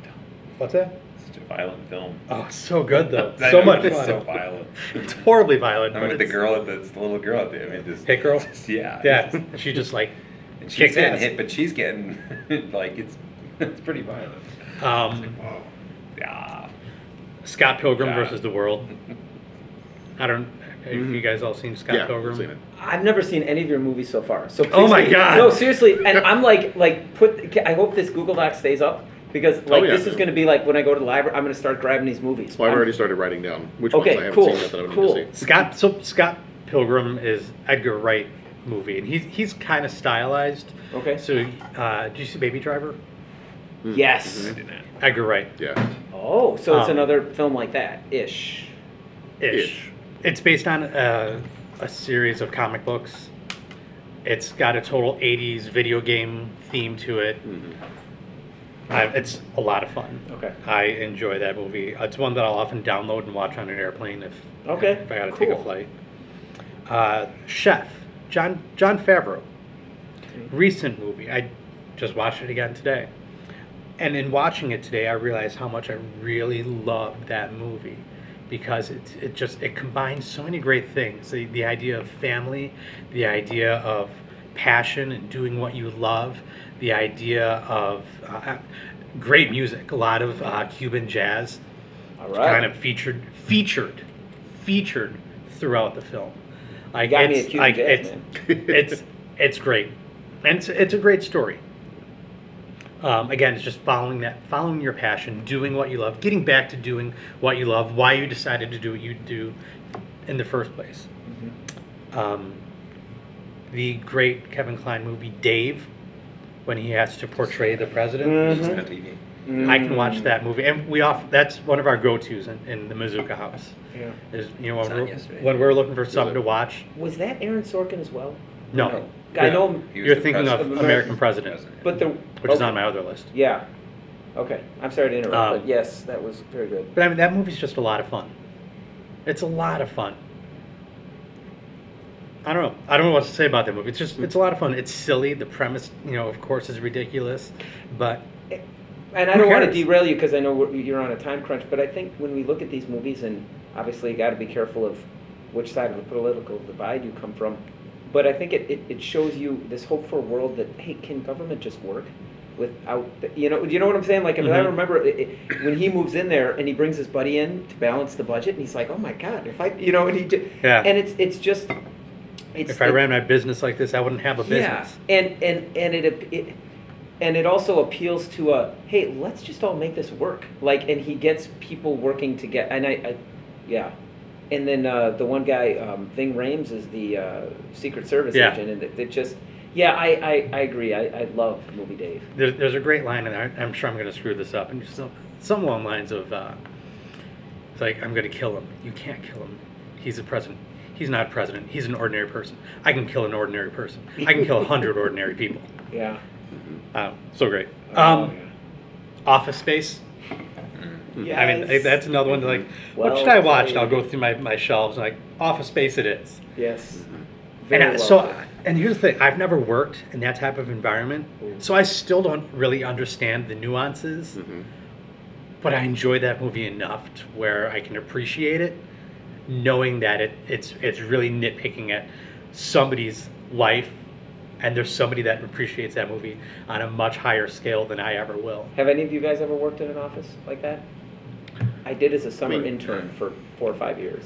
Not an office like that, but I've had some jobs where I recognize the people that are in that movie. Yeah. Yeah, And- well, that's and the other see- thing too. It's Right. the, those characters you can look around your own Oh, yeah. place of employment Yes. hmm and say you're that guy. I worked you're at a that guy." bookstore in college, and my manager was almost exactly the same as that manager.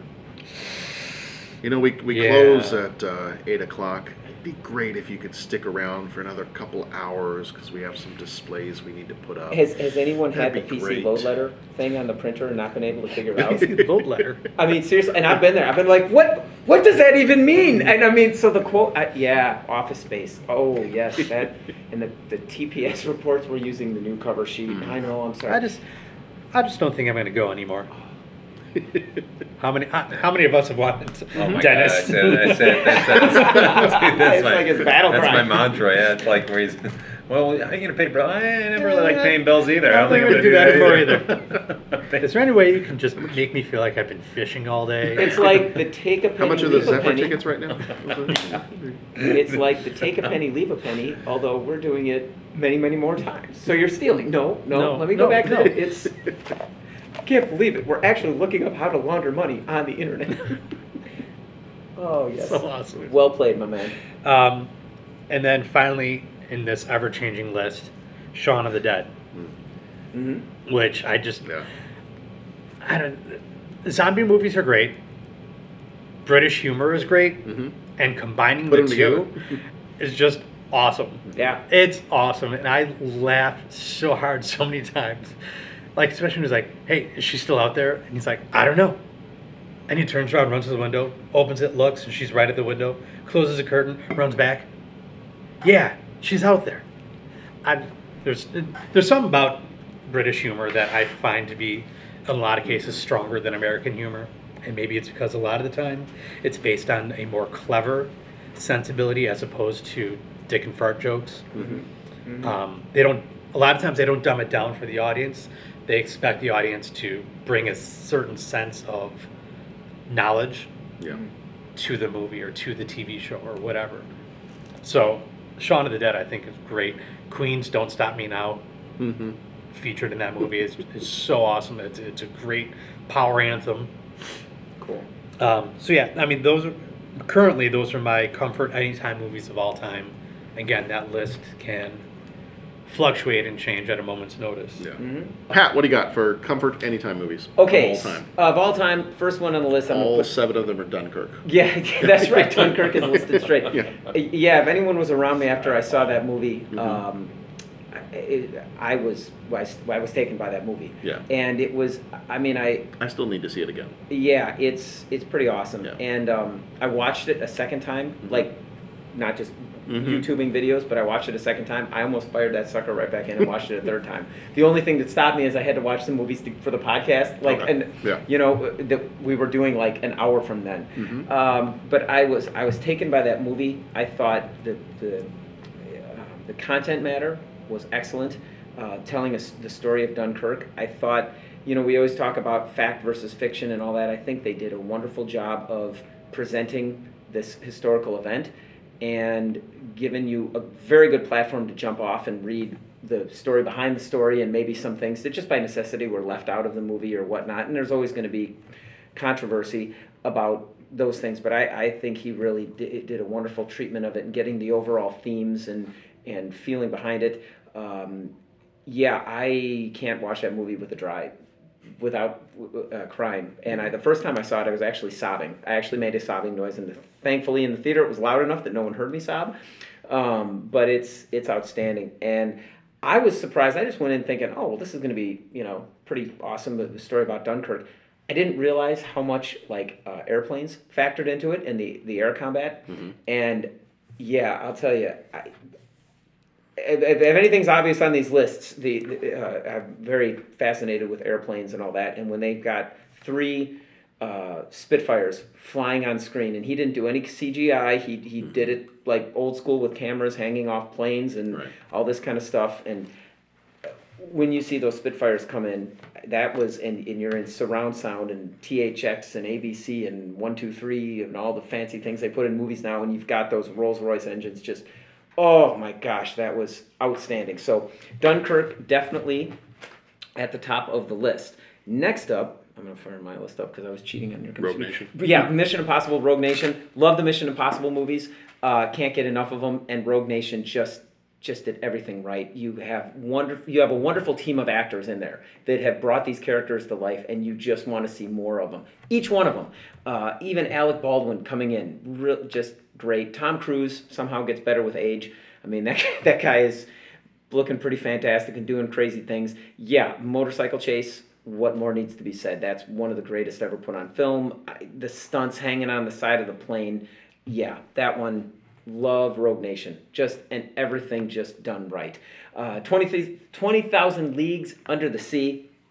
The original. The original. Well, yeah, the Disney one The- the- from yeah. the 50s. Okay. My dad saw that as a kid because my grandpa took my dad to go see it. My dad showed me that movie. I showed it to Dominic and Daniela. So you got four generations of Canagallos seeing that movie.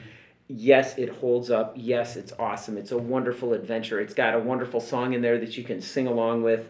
Um, that submarine is so cool, and I'll tell you when the when the lights come up and they make that kind of sound as the the, thing's warming up and charging through the water. Oh my gosh, that that scares the pants off you, figuratively. And uh, so love Twenty Thousand Leagues Under the Sea. And yeah, I can put that on anytime. Watch it with the kids. If it's in the middle of it, jump in.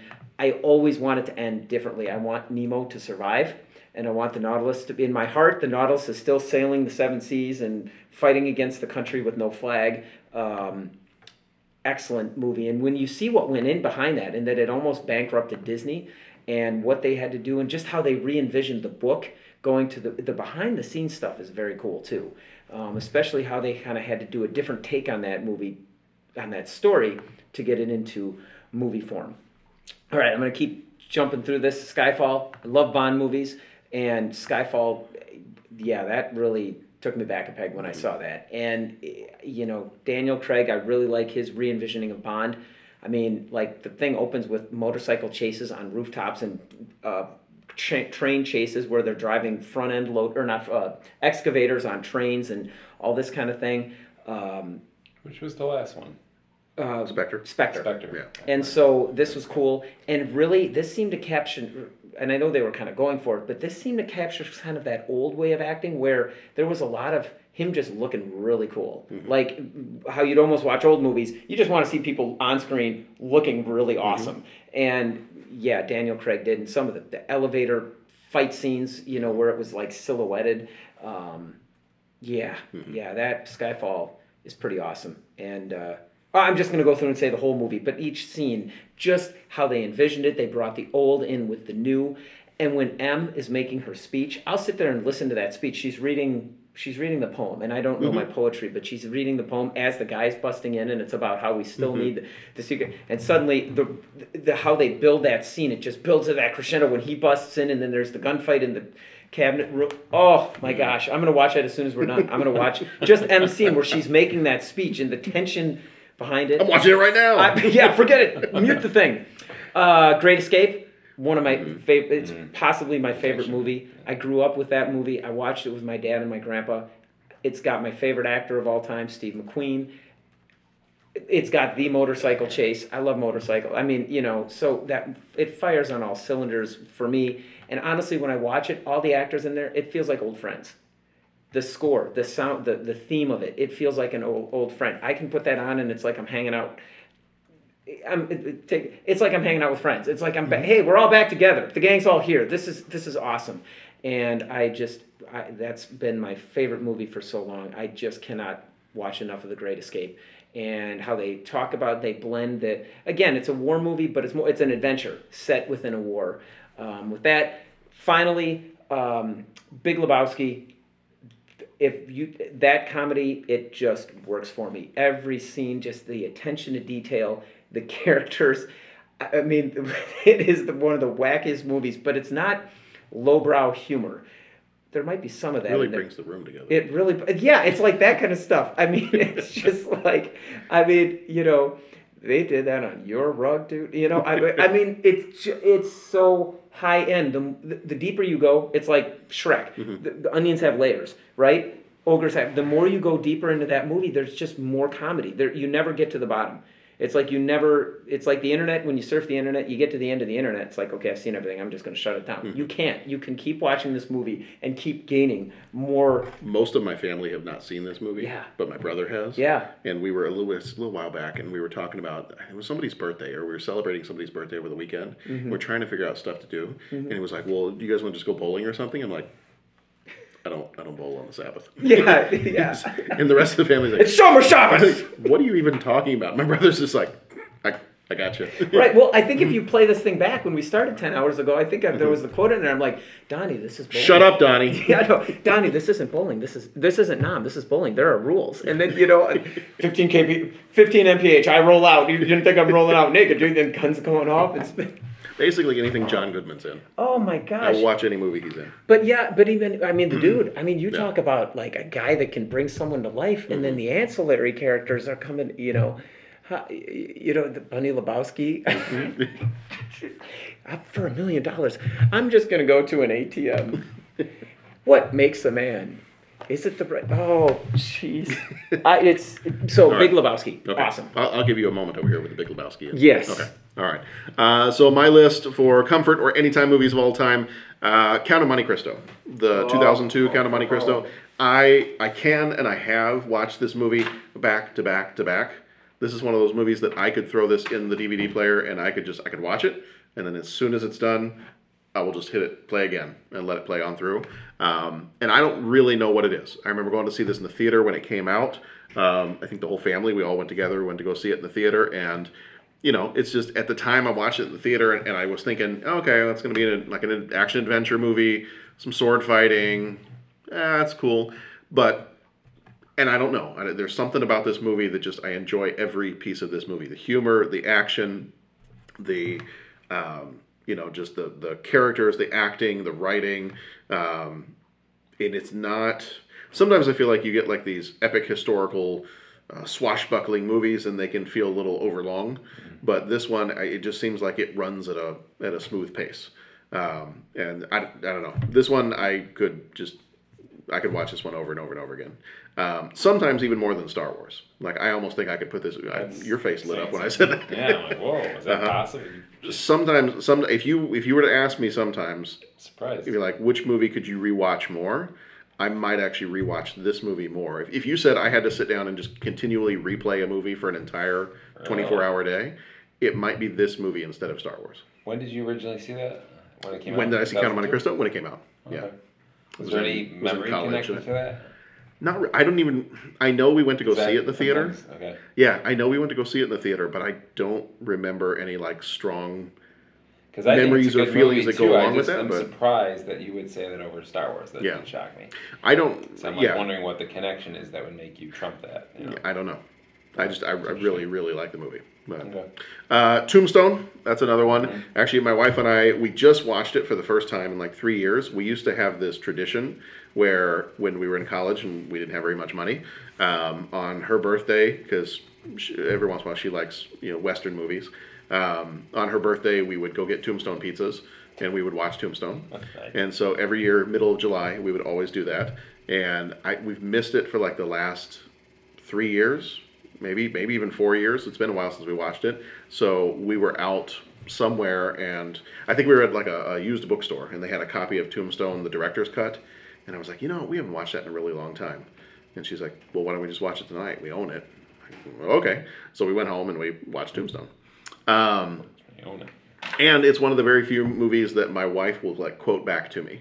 Most times I'm the one doing all the movie quoting, but Tombstone, like she'll be if it, sometimes I'll ask her a question and and she'll be like, "Well, I'm your Huckleberry. Oh man.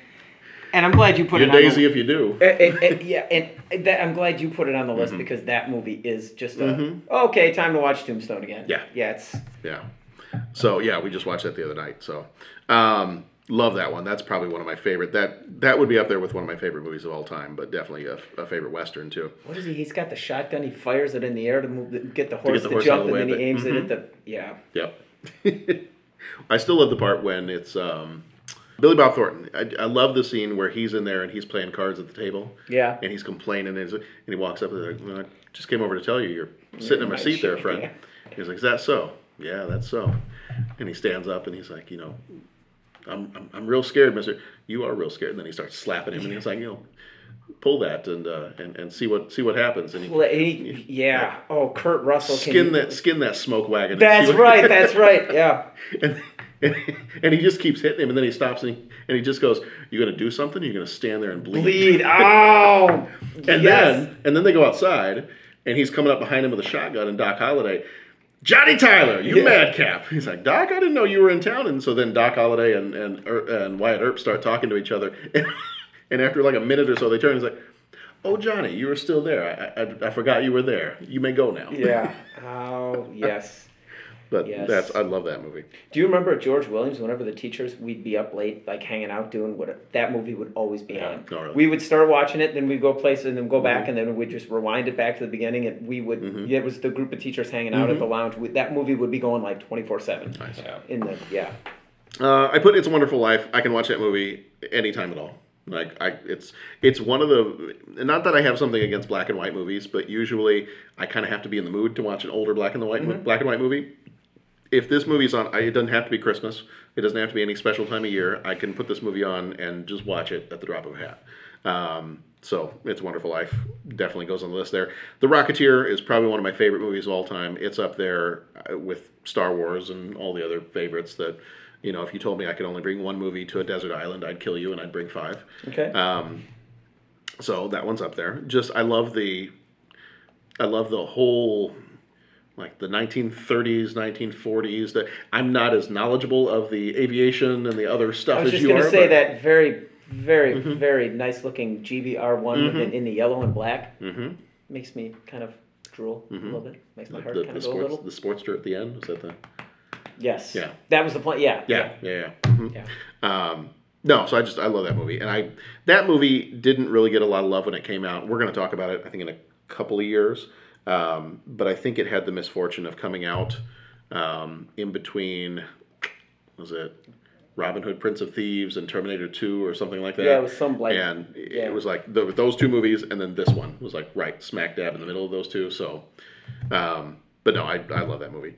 Uh, Empire Records, I put that one on, and that was kind of a. I, at first, I was like, I don't know if that's a guilty pleasure movie or not. I don't know if I'm am I too old to supposed to enjoy that movie. What was this? Um, oh, you're trying to debate whether it was comfort or guilty. right. Okay, right. So at first, I was like, is that a guilty pleasure movie? Am I supposed to be embarrassed that I like that movie, or uh, screw it, it's Rex Manning Day. So I, I put it in the comfort anytime movies. I can watch that movie at any point in time. Um, why? I don't know. I, I watched it a whole bunch of times in college. I really enjoyed it. Liv Tyler doesn't hurt any of that. Um, that may be one of the biggest reasons I can watch that over and over and over again. Um, she also doesn't hurt the Lord of the Rings movies and pretty much anything else she's ever been in. Uh, Zombieland, I put that one on there. So now I started to break my own rule because you jokers added in extra rows. So I de- realized that okay, fine. I'm gonna, Jeff. That was Jeff's fault. Jeff ruined the whole thing. Um, so I added in a sixth and seventh movie here, uh, even though you're not supposed to. Uh, so I added in Zombieland. I can watch that one anytime too. Um, Have you seen yeah. it? Not yet, but it's on the Here's it. list. You And gotta he watch took, it. yeah, I know, I know, I got to see it. Yeah. Dude, you have to see it. No, I know. My brother John, everybody, everybody has Yeah. told me. Yeah, I will loan you my copy if you need it. sure. I'll tell you. Okay. Uh, and then finally, Fight Club. Fight Club is one of those movies. In fact, it's one of the first movies I ever remember doing this. We uh, was in college, was in the dorms, and I had never seen Fight Club. And we went to that was back when Blockbuster was still around. We went to Blockbuster and rented the VHS of Fight Club. And my roommate and I and a couple of the other guys in the hallway, we were sitting in this tiny dorm room. We watched Fight Club, and as soon as it was over, we just kind of all looked at each other and we're like, "Whoa!" Yeah. Rewind. Yeah. As soon as it was done, play. Yeah. I think we watched Fight Club three times in a row. The first time, and I, I don't know what it was about it, but we were just kind of blown away by this movie. Like this is the most amazing movie I've ever seen. Not that it makes us want to become terrorists or anything, but Oh. it kind of made us want to go start our own Fight Club, Cool. or at least watch the movie three times. So Cool. Fight Club is definitely in there for me too. All right, Dennis. I'm, I'm confused by your first one. Toy Story, all of them, Dark Knight. Is that is I that two separate movies? Okay, you're just throwing more. Of. By the way, I was breaking by the way, Okay. I, I logged on. Tammy knew it was the 200 today. I Uh-huh. logged on. I'm like, ugh. She goes, I mean, I, what's wrong? I said, well, the podcast. Nothing else was said. She goes, someone add more rows. I mean, she knows because I'm just like, because I was like, I'm in my Uh-huh. list. I've been talking to my family, you know, and then it was just like, oh, what's wrong? The podcast. Someone add more rows. Mm-hmm. Yeah, I'm just they yes. cheated. Okay. Yeah, so I'm sort of cheating here, and I'm just gonna kind of. Well, you're doing it by not adding rows. You're I, just I putting- didn't add rows. You're I just putting two in I tried to stay within the movies rows, in so you the- couldn't say I added rows. I just threw two in each row. Uh-huh, yeah. Thanks a lot there. Okay, so Toy Story, all of those. I mean, just I still God, have not, I still have not seen three. Mm. 'cause that's the isn't that the biggest tier weight? Yeah. Yeah. Oh yeah. I still haven't seen that one. But I what, need, a I need to see it. what a wonderful message these movies have. They and that's the thing. It's Yeah. the, the message is just and, and the fact. I mean, God, any cartoon that can make you cry like that, mm-hmm. just like like I get emotional watching those movies. I mean, it's very powerful and and it's such a great story because knowing that that was like the first movie from really Pixar that was like the big movie and that almost wasn't like if there's a whole documentary on Pixar they tell the story of how Disney kind of wanted adult and s- smarm, you know, kind of smarky, just humor that was kind of biting, more Shrekish type of Yeah. stuff, a little, a little bit more adult, I think, as they referred it. And uh, when they test audience, it, it just fell on its face, and they were like, "Why? Why do we hate these characters? Why do we not like them?" And they're like, "Because you didn't let us make our movie." Mm-hmm. People at Pixar, so they literally labor of love. I, from what I gather, remember on that was they went to work on this and just 24 hours a day, almost pretty much just round the clock. Team of people said who wants to do, so they went and they redid it the way they wanted their movie, and bam, the rest is history. And the thing is, it has heart. It's got tremendous heart. It's got tremendous, and it's just great, great, great series. And don't fall into the sequel traps. I mean, you Oh, might yeah. go back and say, "Oh, the original is maybe." It's good. That's why I had to put all of them because it's like it I just mean, got back. They were all just They, good. They were yeah, just and they're all- coming out with a fourth, and I Yeah. mean, it's it's they're good. That's a solid, yeah. Dark Knight, anytime that thing's on, I don't Mm-hmm. care where it's at. There's just a scene somewhere that you're waiting for, or just, or is there always a scene that you're on? Like it just, Yeah. you just. Uh, yesterday, it was funny because before, uh, like Hunter the other day, um, he, he was just like, "Let's watch Dark Knight. At least the let's watch at least the first fifteen minutes." Like it, for that, just the opening, that. just that whole opening where he does the, it's clat, the view, the way it's, he's introduced to that story, and the music, just oh, great. Um, Seabiscuit, one that's probably not on a lot of people, and I, I have probably seen this movie more than a lot of movies. Eh, Maybe not in its entirety from beginning to end all the way through, although pretty close. Um, it captures that time period.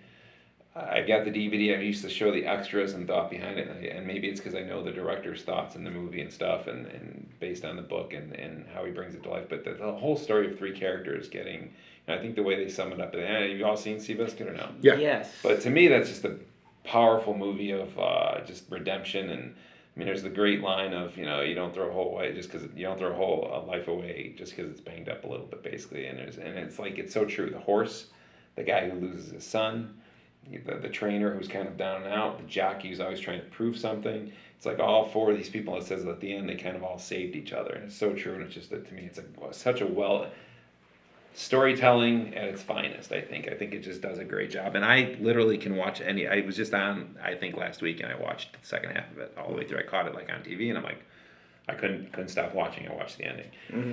Um it could happen to you that's kind of a weird one maybe to be on there um that's the Nicolas cage uh and um That's the lottery Richard one, Fonda, where they win the lottery. Yeah. And again, I think of that one because I could watch it anytime. It's got Rosie Perez. It just, I start thinking I was putting these comfort anytime movies to a certain, to the comfort ones to a certain, was there inspirational factors there? Was it formative in you growing up? And and I always said if I won a lottery, that that cop would be me. Like that's pretty much how I think. I mean, taking kids to a baseball stadium, you know, paying everybody's fare on the subway. I just I don't need that much money, so I would be giving a ton of it away in, in fun ways. And he meets this other, you know, the girl who's like very much like him, and the waitress, and the homeless, and just a great. I just love that movie.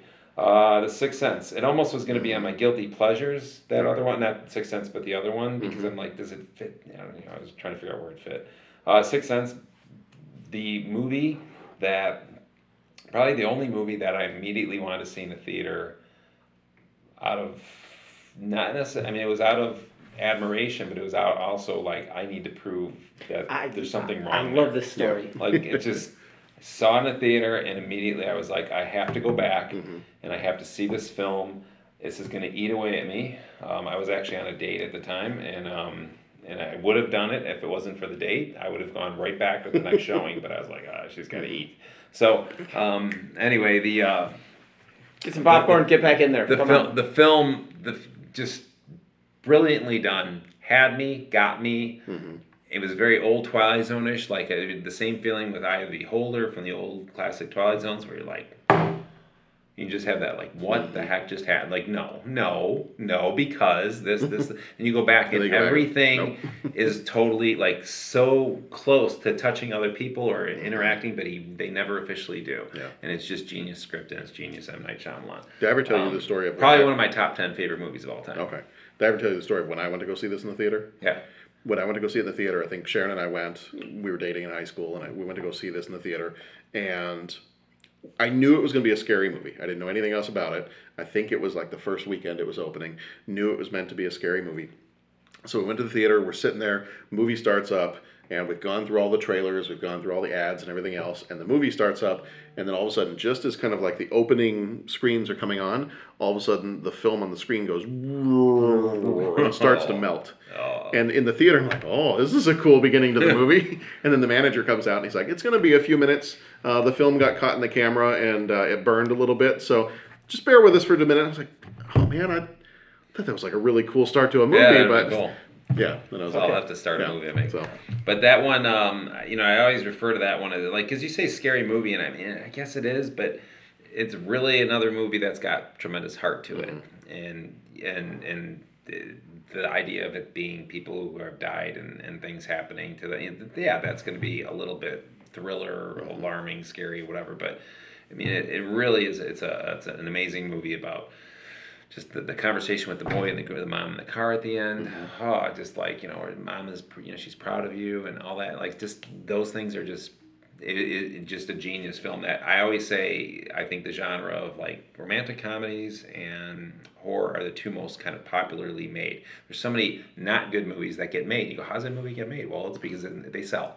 For whatever reason, people go buy those movies. And I always said if I wanted to kind of go to that first screenplay and write that idea. I have so many good horror films, but I don't want them to be just slasher horror films and scary. I, I want it to be there, and that's the model for like I think uh, J.J. Abrams said, "Ordinary People" was like one of the scripts he used to read all over again. For me, it's The Sixth Sense, just that ability to have all of that, those factors in there, um, and tell a great story and, and, and have it have meaning, but scary as your hook, because that keeps you enthralled. But it's really not scary. And You Yeah. think about nothing in there is really violently scary. Right. It's all people just struggling and, and trying to, you know, it's, it's Right. just a great film. one of the, that was one of the first movies I ever actually I ever actually listened to director commentary on a DVD Mhm. for. And it explains all about Yeah. red, the Yeah. color red. Yep. Uh, there's just, it's a great, it's well thought out, Yeah. just a great film. Uh, cool Hand Luke. This one goes back a little bit to my, I think my family and some nostalgia in there as well. But I actually was, uh, was a former student here. Um, he's out there listening. Uh, man, I'm, I'm drawing a blank on his name, so it's bad. Uh, he did the newscast for us. He bought me that. Um, he bought me this for a DVD as I was leaving. Cool Hand Oh. Luke, because he used to talk about. Uh, dude, I I friends with him on Facebook, but um, anyway, the uh, the the Cool Hand Luke, just the the fight scene. You've all seen it.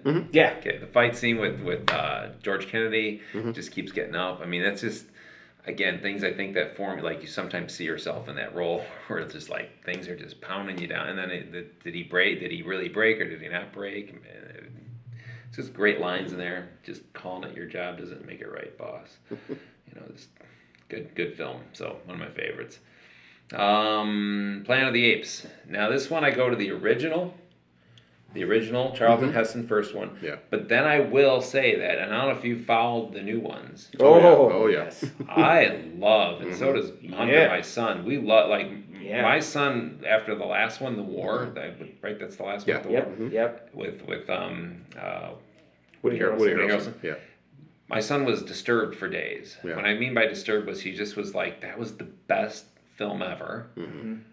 But now I'm in a funk and I'm in a mood right now and I can't get out of it. Like, and it was that Mm-hmm. to do that with the apes and to do that with Andy Serkis and then the way they do those, the, the, the Oh. behind the scenes of that, to pull that all together. And this, I just, again, just, those are so, so good. And the films. Like, sci-fi I'm- and the apes are the hook, but there's a story, story there that yeah, just and drives you it. feel for these mo- oh my Yeah. God, do you feel for them. and them, we like- got our entire i mean we we started watching those and i started watching those with john when nora was off to a birthday party because i was like well we're not going to show nora these movies and then we started it in the morning when she was off somewhere and then it got to lunchtime and he's like well because i had gotten the box set for christmas Mm-hmm. and it got to lunchtime and he's like can we just watch the second one I was like, yeah, but your sister's coming back pretty soon. And Sharon had gotten so enthralled in these movies that she's like, ah, just put it on. It'll be fine. She can go play in her room or whatever. Well, then Nora comes in and we're like, ah, PG 13, there's some rough stuff here. Should we turn it off? And like Nora's sitting there and she's getting so into the movie. I'm like, should I really let a seven year old watch this? And but she seemed to be fine with it. So I'm like, all right, we'll let it go for now. And then so it goes all the way through the second movie. And then it's about supper time. And we're like, okay, guys, we should probably switch stuff off. And Nora's like, no, I need to find out what happens to Caesar. Can we watch the third one? Yeah. And, and Yeah. it's like I just look at Sharon. I'm like, we've been watching movies all day. This is not normally what we do. We normally wouldn't let her see these, you know, at this age. I'm like, what do you think? She, Sharon's just like, are you kidding? Put it on. She went, oh, yeah, yeah, yeah. so we we watched through the entire trilogy in one day, the whole thing. one of the best I'm trying to remakes con- yes. series Yeah. That I've ever seen. Because when it first was announced that they were redoing it, I was like, really? Come When on. When they did Because- that, there was 'cause the they did that original. one. There was the original Mhm. one that was the uh, with what's his name in it, Wa- Wahlberg. Wahlberg, Yeah. yeah. Okay, Mhm. and that was good. It was fine, It was good. yeah. It was fine. But then this whole reboot of how it all started has Right. just been tremendously Oh, yeah. fascinating and powerful. And I am and so desperate smart trying to convince my dad to watch, and he's like, "Yeah, I don't know." I'm just like, "No, really, No, Dad, it's- please Mhm. give the. I mean, they give these a chance. They're They're, they're such, damn good. If you Yeah. need to, if you need to borrow the box set, let me know. Okay. They might all be Blu-rays, so I don't know if you have a Blu-ray player. Not yet. we're Okay, not- all right. But Yeah. yeah. but if it's go to the library. I mean, you know, Yeah, it, it's just. Sorry, I didn't mean to jump it- on no, your I phone, just, but I'm yeah, just saying, but that's why that's yeah, wonderful. that's Yeah.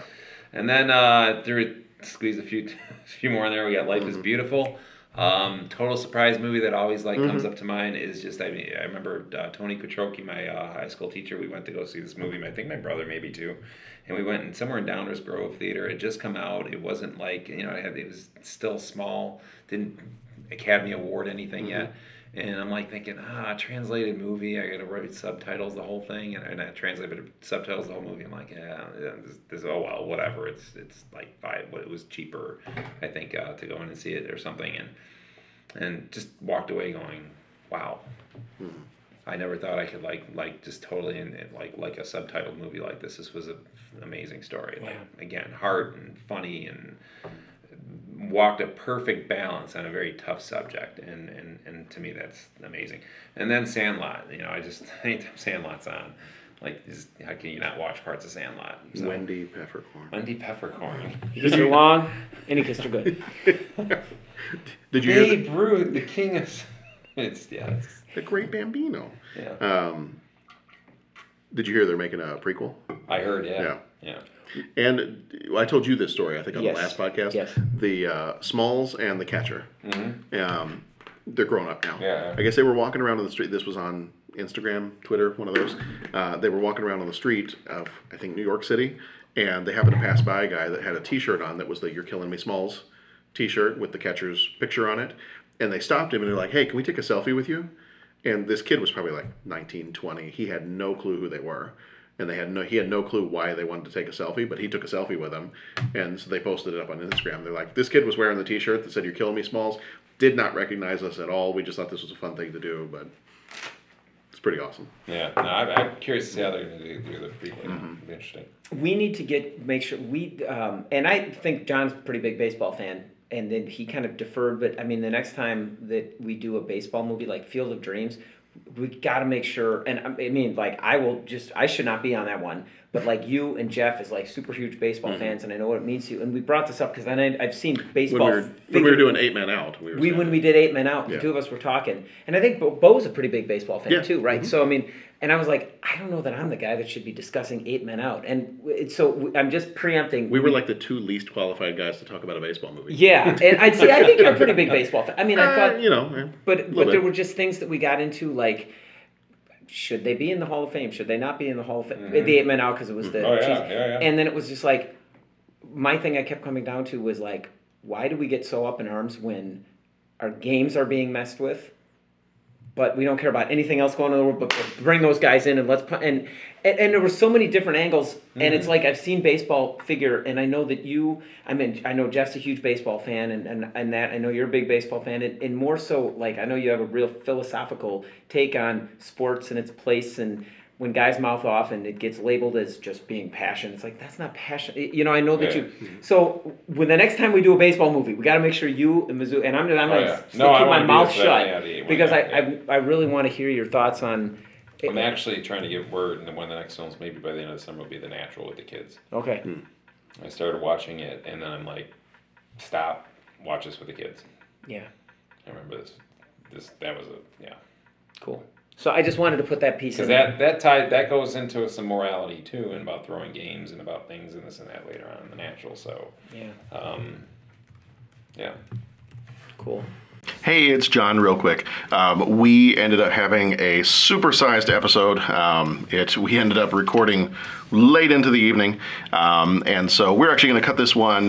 There's a lot of editing to do with this. We talked a really long time, had some really good discussion on it, but um, it is a supersized episode, so we're going to cut this one in half. So we're going to finish this off right here for episode number 200, and if you come back in episode 201, we're going to finish our discussion on our guilty pleasure movies, our comfort movies, um, our midnight movies, those late night ones that we like to watch, and our juvenile guilty pleasures, the ones that we enjoyed as a kid, but maybe they're not so great anymore, or they just haven't quite held up uh, over time.